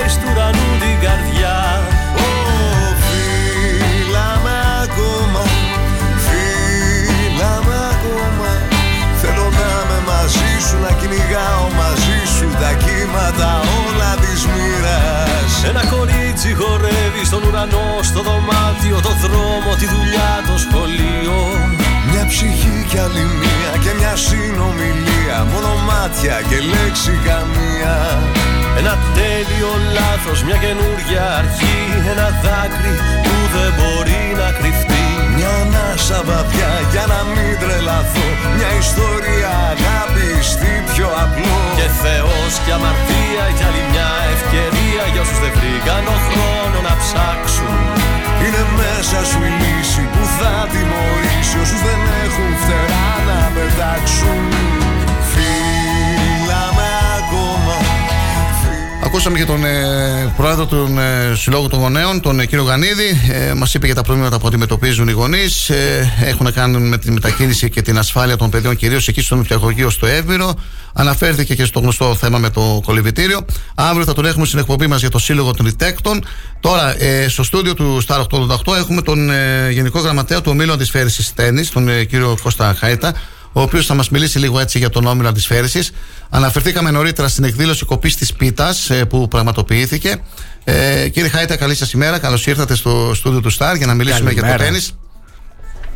Νομίζω λόγω κορονοϊού δεν είχε γίνει στο πώς την προηγούμενη χρονιά η εκδήλωση αυτή, έτσι, δεν Η είναι; αλήθεια είναι ότι τα δύο προηγούμενα έτη ε, λόγω του κορονοϊού δεν είχε πραγματοποιηθεί κάποια εκδήλωση οπότε μετά από σχεδόν 2,5-3 χρόνια ήταν μια ευκαιρία να κάνουμε μια εκδήλωση και λίγο να γνωριστούμε καλύτερα ε, με τους γονείς αλλά κυρίως τους νέους γονείς ε, που φέτος ε, και από πέρυσι ε, έχουν ξεκινήσει να έρχονται τα παιδιά τους στον Όμιλο και γενικότερα και μια ευκαιρία λίγο να αλληλεπιδράσουμε με τα παιδιά, να τους κάνουμε κάποια δώρα που είχαμε καιρό. Μάλιστα. Ε, Σας θύμισε, βλέπω εδώ ότι είναι με την παρουσία του στην εκδήλωση ο, ο Δήμαρχο Ξάνθη, ο Μανώλης ο Τσέπελης. Ευλόγησε την πίτα ο Μητροπολίτης Ξάνθη, ο κ. κύριος Παντελήμωνα. Μμμ, Ωραία, ακριβώς. έχει δημοσιευθεί το σχετικό δελτίο με τις φωτογραφίες. Ε, είπατε ότι έρχονται παιδιά στο Σύλλογο, στον Όμιλο. Πόσα είναι σήμερα τα παιδιά, πόσοι, πόσοι μάλλον είναι οι αθλητές; Και οι αθλητές στον Όμιλο Αντισφαίρηση. Τα ενεργά μέλη, ενεργά μέλη. συνολικά αριθμούν κοντά στα 180 με 200. Ε, τα παιδιά που έρχονται στον Όμιλο αυτή τη στιγμή είναι περίπου 80-85 και λέω 80 με 85 γιατί ε, κάποια παιδιά έρχονται, κάποια παιδιά μπορεί να σταματήσουν και να ξεκινήσουν. Κατά μέσο όρο όμως είμαστε εκεί πέρα στα 80 με 85 Είναι παιδιά. σταθερό το νούμερο αυτό. ε, όταν- Περίπου εννοείται. επί της ουσίας ναι, είμαστε Πε- εκεί πέρα. Συνεχίζουν και αθλούνται, δεν σταματάνε. Γιατί υπάρχουν κάποια παιδιά που θα έρχονται να κάθονται δύο-τρεις μέρες και να φεύγουν. Αυτό λέτε, ε; Ακριβώς. Είναι... Το γίνεται και σε άλλους συλλόγους, όχι μόνο στο τέννη. Εννοείται ανεξαρτήτου αθλήματος και συλλόγου, αλλά ο σταθερός ε, αριθμός που έχουμε φέτος τουλάχιστον είναι των παιδιών είναι εκεί πέρα. Είστε ικανοποιημένοι στον όμιλο από την ανταπόκριση; Νομίζω πως, ε, νούμερο αυτό. νομίζω πως ναι, δεδομένου το ότι φέτος με το άνοιγμα του κολυμβητηρίου μετά από 7 χρόνια και μια μεγάλη έτσι έξαρση κατά κάποιον τρόπο που υπήρχε ε, με πολλά παιδιά να θέλουν να πάνε για κολύμβηση λόγω του ότι ήταν κλειστό το γυμναστήριο υπήρχε αυτή η ανάγκη γενικότερα στην πόλη. Νομίζω ότι είμαστε ευχαριστημένοι και γι' αυτό νομίζω και σε- όπως και σε άλλα αθλήματα έχουμε παιδιά τα οποία και θα πάνε για κολύμβηση και θα πάνε για τέννις ή κάποιο Εντάξει. άλλο άθλημα γενικά όμως νομίζω πως ναι Αυτά τα παιδιά συμμετέχουν και στους αγώνες. Βέβαια. Όλα. Ε, Ω, τα όχι περισσότερα. όλα. Υπάρχει ένα αγωνιστικό τμήμα όπου γίνονται κάποιες προπονήσεις ε, περαιτέρω σαν μια μεγαλύτερη, καλύτερη προετοιμασία για τους αγώνες αλλά σαφώς οι προπονητές κρίνουν ε, ποια παιδιά είναι έτοιμα όπως και με τους ενήλικες αθλητές να συμμετέχουν σε κάποιο τουρνουά. Ε, είχαμε δύο χρόνια να συμμετέχουμε σε κάποιο τουρνουά πάλι λόγω του κορονοϊού. Φέτος όμως είχαμε, ξεκινήσαμε ξανά την συμμετοχή σε αγώνες. Αλλά επειδή τα τουρνά στο τέννις χωρίζονται και σε διάφορες κατηγορίες από πολύ μικρές ηλικίες. Αυτό που φροντίζουμε σαν σύλλογος και οι ίδιοι οι προπονητές είναι να συμμετέχουν όσο το δυνατόν περισσότερα παιδιά ακόμα και για την αίσθηση της συμμετοχής, την χαρά της συμμετοχής που ανεξαρτήτως Για ποιες επίπεδου. ηλικίες είναι, ποιες ηλικίες μιλάμε, κύριε Χάιτα, από ποια ηλικία ξεκινάει ένα παιδί να παίζει τέννη. Ένα παιδί μπορεί να ξεκινήσει επί της ουσίας από την ηλικία των 4-5 ετών. Υπάρχουν οι baby ρακέτες που λέμε και μπορεί να ξεκινήσει κανονικά από εκείνη την ηλικία να ασχολείται και να αθλείται. Ο μεγαλύτερος αθλητής σα ενήλικας; Ο μεγαλύτερος αθλητής ενήλικας νομίζω ότι είμαστε περίπου στην ηλικία των 60 ετών. 60. Ναι, δεν, ε, το τέννις δεν έχει, δεν έχει ηλικία και νομίζω ότι αυτό αποδεικνύεται και με τον, και με τον σύλλογό μας που υπάρχει ένα πολύ μεγάλο Καθημερινά γίνονται προπονήσεις και είπατε για τους προπονητές. Πείτε μας λίγο και τους προπονητές. Είναι καθηγητές, είναι γυμναστές, απόφοιτοι, τεφά; Ε, οι προπονήσεις αρχικά είναι, το, είναι καθημερινά. Οι ναι. προπονητές είναι απόφοιτοι, τεφά, με ειδικότητα ε, τέννη και μεταπτυχιακές. Έχει ειδικότητα, ε, τέννη, ε. Ακριβώς, ναι. Και πρέπει κανονικά οι προπονητές να έχουν ε, ε, ειδικότητα τένις καθώς όλοι οι προπονητές εγγράφονται στο ειδικό μητρό της Γενικής Γραμματείας Αθλητισμού. Οπότε και οι δικοί μας οι προπονητές είναι απόφοιτοι τεφά με ειδικότητα τένις και όπως είπα και πριν με μεταπτυχιακές σπουδές πάνω στο τένις Μεταπτυχιακέ σπουδέ πάνω στο τέννη. Ναι, υπάρχουν ε, συγκεκριμένες ειδικότητες όπως ε, σε όλους τους επιστημονικούς κλάδους που οι προπονητές μας στα, στα πλαίσια της περαιτέρω βελτίωσης και εξέλιξή τους προπονητικά έχουν προχωρήσει και σε μεταπτυχιακές σπουδέ. Και μας είπατε ότι γίνονται καθημερινά οι προπονήσεις, έτσι, ώρες. Τι ώρε ξεκινάνε; Οι ώρες συνήθως ξεκινάνε είναι από το μεσημέρι. Ναι. Κοιτάζουμε μέχρι και αργά το απόγευμα, έως και βράδυ, όχι απλά αργά το απόγευμα. Απλά κοιτάζουμε τις ε, μεσημεριανές ώρες όπως 3-4 η ώρα το μεσημέρι να κάνουν προπονήσεις τα πολύ μικρά παιδιά για ευνόητους λόγους. Να... Καιρικών συνθηκών κτλ. Καιρικών συνθηκών. Ε, όταν είναι καλός ο καιρός να μπορέσουμε να εκμεταλλευτούμε τη μέγιστη ηλιοφάνεια λόγω ναι. της ηλικίας και ανάλογα την ηλικία πηγαίνουμε μέχρι αργά το βράδυ. Είστε ικανοποιημένοι στον Όμιλο από τις εγκαταστάσεις που έχετε εκεί σε εκείνη την περιοχή; Οι εγκαταστάσεις. Δεν έχετε αλλάξει, νομίζω εκεί είσαστε πάντα. Ε, πάντα από εκεί, ναι, είναι στη Θεοδόρου Δούκα. Ε, πίσω από το Αμερίδιο. Ναι, ναι, ναι, ναι, ξέρω. Οι εγκαταστάσεις είναι ίδιες ε, σχεδόν από το 1989. Ναι. Έχουν γίνει κάποιες κινήσεις και σε συνεργασία πάντοτε με τον Δήμο προκειμένου να αλλάξουν τα τερέν. Ε, ήδη γίνονται και προχωρημένες συζητήσεις γιατί έχουν ταλαιπωρηθεί πάρα πολύ τα, τα γήπεδα ε, και νομίζω ότι και σαν σύλλογος και σε συνεργασία πάντοτε φυσικά με τον ε, Δήμο προχωράμε σιγά σιγά ελπίζω τουλάχιστον σε ένα ικανοποιητικό βαθμό προκειμένου κάποια στιγμή να υπάρξει και αντίστοιχη χρηματοδότηση για να αλλάξουν τα, τα τέρμα. Τώρα που είπατε χρηματοδότηση, εσείς είστε στην Ομοσπονδία, συμμετέχετε σε κάποια Ομοσπονδία, όχι. Κανονικά, υπάρχει κανονικά. Υπάρχει Ομοσπονδία. όχι. Είναι αυτή. Είναι η ΕΦΟΑ. Η ΕΦΟΑ είναι ουσιαστικά. Από εκεί δεν παίρνετε επιδοτήσεις στην Ομοσπονδία. Δεν υπάρχουν επιδοτήσεις από εκεί, εκτός αν υπάρχει ας πούμε, κάποια έκτακτη επιδότηση, η οποία όμως είναι από τη Γενική Γραμματεία Αθλητισμού. Αθλητισμού. Ό,τι ισχύει ο νόμος με όλα τα αθλητικά σωματεία. Ο Όμιλος είναι. Ε, εγγεγραμμένος. Το μητρός, συγγνώμη, το μητρό που λέμε έτσι. ότι πρέπει να είναι όλα, όλοι οι σύλλογοι εγγραμμένοι στο μητρό. Στο ναι. ειδικό μητρό της Γενικής Γραμματεία Αθλητισμού. Σαν μέλος με αριθμό μητρώου στην ε, Ομοσπονδία, στην ΕΦΟΑ, Ελληνική Φίλαθλη Ομοσπονδία Αντισφαίρηση δηλαδή, ο Όμιλος είναι εγγεγραμμένος από το 1986. Μάλιστα. Ε, ήθελα να ρωτήσω τώρα, είπαμε για τις εγγραφές, για τους προπονητές, είπαμε. Ε, α, ε, μπορείτε να φιλοξενήσετε αγώνες; Έχουμε Νομίζω φιλο... παλαιότερο είχατε κάνει περιφερειακούς ε, κάναμε τέλη Νοεμβρίου, τελευταίοι αγώνες που διοργανώσαμε ε, ως σε, στα πλαίσια κάποιου περιφερειακού τουρνουά ήταν τέλη Φεβρουαρίου με την συμμετοχή τεσσάρων ε, αθλητών μας σαν εκπροσώπηση εδώ από τον Όμιλο από την, ε, από την ναι. Ξάνθη. Ε, εγκα... Μπορούμε να φιλοξενήσουμε αγώνες, απλά περιμένουμε λίγο να γίνουν κάποιες ε, αλλαγές όπως είπαμε στις εγκαταστάσεις προκειμένου να μπορέσουμε να διοργανώσουμε κάποιους αγώνες σε μεγαλύτερη κλίμακα και με, λίγο με πιο ασφαλή τρόπο. Αυτό έχει να κάνει και με το ίδιο το τερέν, έχει να κάνει με τον φωτισμό, γιατί σε μεγαλύτερα τουρνουά τα οποία ε, μπορεί να πάνε μέχρι αργά το απόγευμα, ναι, μεν μπορούν να γίνουν, αλλά λίγο σε μικρότερη κλίμακα. Ναι. Ε, σίγουρα και εμείς θα, θα, είμαστε έτοιμοι να διοργανώσουμε κάτι μεγαλύτερο ε, όταν βελτιωθούν και κάποια πράγματα. Τα έσοδά σας από πού προέρχονται, κύριε Χάιδη. Έχετε τις εγγραφές των αθλητών. Ποια είναι η στήριξη που έχετε οικονομική, Ποιος σας στηρίζει, ο Δήμος, η, περιφέρεια. Η οικονομική στήριξη ναι. και τα έσοδα είναι καθαρά από, από τις συνδρομές των, ε, των μελών.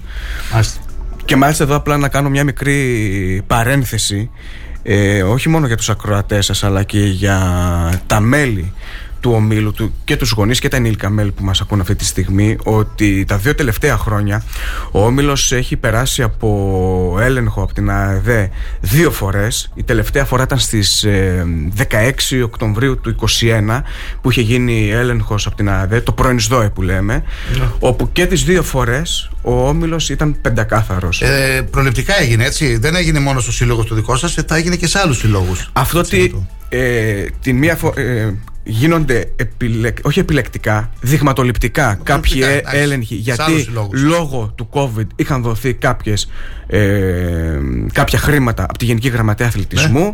Βέβαια, την, ε, σε μία από τις δύο φορές παρατηρήσαμε ότι δεν ήταν ένας ε, δειγματοληπτικός έλεγχος αλλά ήταν μια στοχευμένη ε, Είναι δυνατόν. επιλογή. Ε, είναι δυνατόν όπως γίνεται με όλες τις περιπτώσεις. Αυτό όμως εμάς είναι κάτι που δεν μας αφορά. Δεν είχατε κανένα πρόβλημα. εμάς μας βοήθησε για να αποδείξουμε άλλη μια φορά, Ναι. όχι στους εαυτούς μας, αλλά στα μέλη ε, και στην κοινωνία γενικότερα, το πόσο καθαρός είναι ο σύλλογος. Ε, μπορείτε να μας πείτε το κόστος της συνδρομής και αν ενδιαφέρεται κάποιο παιδί να έρθει στο τέννη, ε, πού να απευθυνθεί. Οι εγγραφές γίνονται τώρα ή γίνονται Οι σε αυτή τη εγγραφές χρονιά; συνεχίζονται κανονικά σε όλη τη διάρκεια Ναι. του, του έτους. Η συνδρομή είναι στα 40 ευρώ. Οι προπονήσεις είναι τρεις φορές. 40 ευρώ το μήνα. Το μήνα. Ναι. Οι προπονήσεις είναι τρεις φορές την εβδομάδα. Και απλά επειδή πολλές φορές ε, ρωτάνε και οι γονείς, όποια προπόνηση λόγω καιρικών συνθήκων συνήθως ή κάποιας ασθένειας από την πλευρά του προπονητή χάνεται, όλα μα όλα τα μαθήματα να πληρώνονται κανονικά. Οι εγγραφές, όπως είπαμε, συνεχίζονται κανονικά και για τα παιδιά και για τους ενήλικες. Να έρχονται στο σύλλογο, πού ε, έχετε κάποιο Μπορεί τηλέφωνο; κάποιος να απευθυνθεί να έρθει απευθείας στις εγκαταστάσεις και φυσικά και στα, είτε στα τηλέφωνα του, του ομίλου, είτε στο σταθερό στο 2541-029-797, είτε στο κινητό του ομίλου 64. Πείτε, πείτε ξανά λίγο το νούμερο πάλι. Ναι. Είναι το σταθερό είναι 2541-029-797. Το κινητό για ευκολία του ομίλου είναι το 694 54 990 009 και φυσικά κάποιος μπορεί να μπει και από την ιστοσελίδα του ομίλου το Xanthi Tennis Club GR. Ιστοσελίδα, έχετε και ιστοσελίδα, μπράβο. Ήταν στα πλαίσια μιας έτσι λίγο ριζικής ανανέωσης που κάναμε όσον αφορά την όλη εικόνα και παρουσία του ομίλου και όσον αφορά τα μέσα κοινωνικής δικτύωσης και όσον αφορά γενικότερα το digital κομμάτι. Μέσα σε αυτό ήταν και ε, η ανανέωση της, ε, της ιστοσελίδας γιατί Ωραία. σε λίγο καιρό θα μπορούν ε, και τα μέλη αλλά και οποιοδήποτε ενδιαφέρεται απλά να, γν- να γνωρίσει το άθλημα του τέννις μέσα από την ιστοσελίδα να κλείσει κατά κάποιον Γιατί να τρόπο κάποιο ασχοληθεί αριθμό. κάποιος με το τέννη, κύριε Χαϊτά; Το τέννις θεωρούνταν λίγο παρεξηγημένο γιατί ακόμα και τώρα υπήρχε λίγο. η- Συγγνώμη που σας διακόπτω. Εγώ νομίζω ότι είναι και ακριβό λίγο το άθλημα αυτό. Δεν είναι ακριβό, θα σας πω μετά γι' αυτό. Ε, Θεωρείται από κάποιους ότι είναι ακριβό. Αυτό ήταν δηλαδή. ένα Πρέπει να έχεις κατάλοιπο. χρήματα για να ασχοληθείς με το δεν τέννη. ισχύει σε καμία περίπτωση. Αυτό ήταν παλιότερα ένα μικρό, μια άποψη που σαν ένα μικρό κατάλοιπο ε, ε, ακολουθεί την κοινωνία και λίγο τώρα. Σε καμιά περίπτωση δεν ισχύει. Το τέννις ε, πέρα από ατομικό υπό προϋποθέσεις είναι και ομαδικό άθλημα γιατί υπάρχουν διπλοί αγώνες, γιατί οι προπονήσεις είναι σε ομαδικό επίπεδο Ναι. επί της ουσίας οπότε υπάρχει όλη αυτή η αλληλεπίδραση που υπάρχει έστω και σε μικρότερη κλίμακα με ένα ε, άθλημα ομαδικό ε, είναι ένα εξαιρετικό άθλημα γιατί βοηθάει στην απώλεια βάρους. Είναι εξαιρετικά ταχυδυναμικό άθλημα. Στην σωματική δύναμη, στον συντονισμό των κινήσεων, στην ευληγησία, στη στρατε- στην στρατηγική συγγνώμη και στην ε, συγκέντρωση. Γιατί τα αθλήματα γενικότερα που έχουν να κάνουν με, με μπάλα, δηλαδή και γενικότερα πέρα από μπάλα με συγκέντρωση, δηλαδή τέννις, μπάσκετ, ακόμα και βελάκια. Όλα αυτά βοηθούν στη συγκέντρωση, βοηθούν σε άτομα που ταλαιπωρούνται εντός εισαγωγικών με διάσπαση προσοχής και φυσικά βοηθάει πάρα πολύ στη μείωση του άγχους. Γιατί πέρα από την δυναμική που έχει το Για άθλημα. μένα είναι αυτό που έχω πολύ άγχος και έχω και κάποια κιλά. Κανόνι. και έχω και κάποια κιλά να έρθω να παίξω τέννη. Βοηθάει αλλά δεν πάρα ξέρω πολύ στη όμως. συγκέντρωση. Πώς θα μάθω τέννη εγώ; Υπάρχουν και τμήματα ε, ενηλίκων και τμήματα αρχαρίων ενηλίκων. Μάλιστα, τώρα είναι να ξεκινήσει και ένα καινούριο τμήμα αρχαρίων ενηλίκων, όπου μπορείτε να δηλώσετε Ωραία, ενδιαφέρον. είπαμε και να συγκέντρωση, δοκιμάσετε. ε, μείωση βάρους. Τι άλλο είπατε. Σωματική διάσπαση, δύναμη, στρατηγική, γιατί το μυαλό δουλεύει ταυτόχρονα μαζί με το Ναι. σώμα. Ε, συγκέντρωση, όπως είπαμε, σωματική δύναμη, ενισχύει την, ε, τη σωματική δύναμη.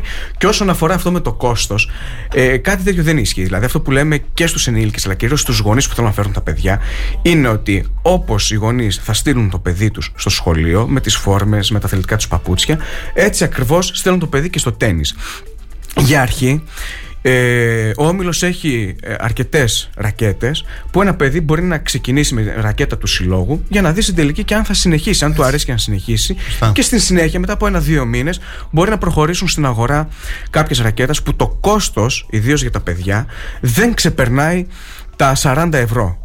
Δηλαδή, όσο κοστίζει ένα ζευγάρι παπούτσια, κοστίζει μία Και παιδική τότε, αν πάει ρακέτα. το παιδί και θέλει να ασχοληθεί με Δεν το χρειάζεται τένις, ειδικό. πάρει και- Ακριβώς. όχι Μία, δύο, τρεις ρακέτες θα πάρει. Και ούτε χρειάζεται ειδικός ρουχισμό, ούτε ειδικά παπούτσια. Τώρα από εκεί και πέρα, καθώς προχωράει ένας αθλητής, είτε είναι ανήλικος παιδί, είτε είναι ενήλικας, μπορεί σαφώς για το προσωπικό του γούστο να αρχίζει και να δίνει χρήματα όπως θα γινόταν σε οποιοδήποτε άθλημα. Δηλαδή υπάρχουν παιδιά στο άθλημα ας πούμε του μπάσκετ που μπορεί επειδή είναι μόδα ή επειδή ένα παιδί βλέπει άλλα παιδιά να αγοράσει παπούτσια 140 και 180 ευρώ.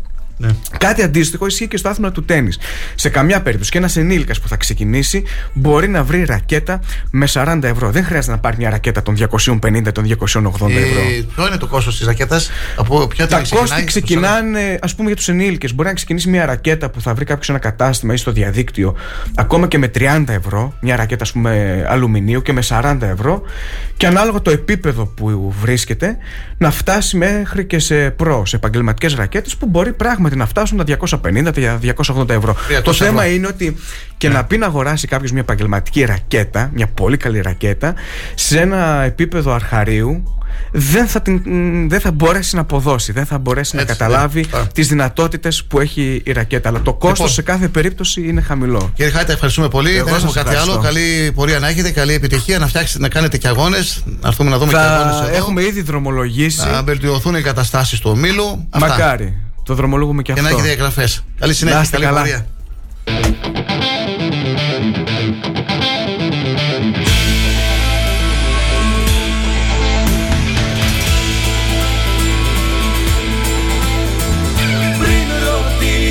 τη στροφή του δρόμου στο όνομά ποιου νόμου γίνεσαι φυγάς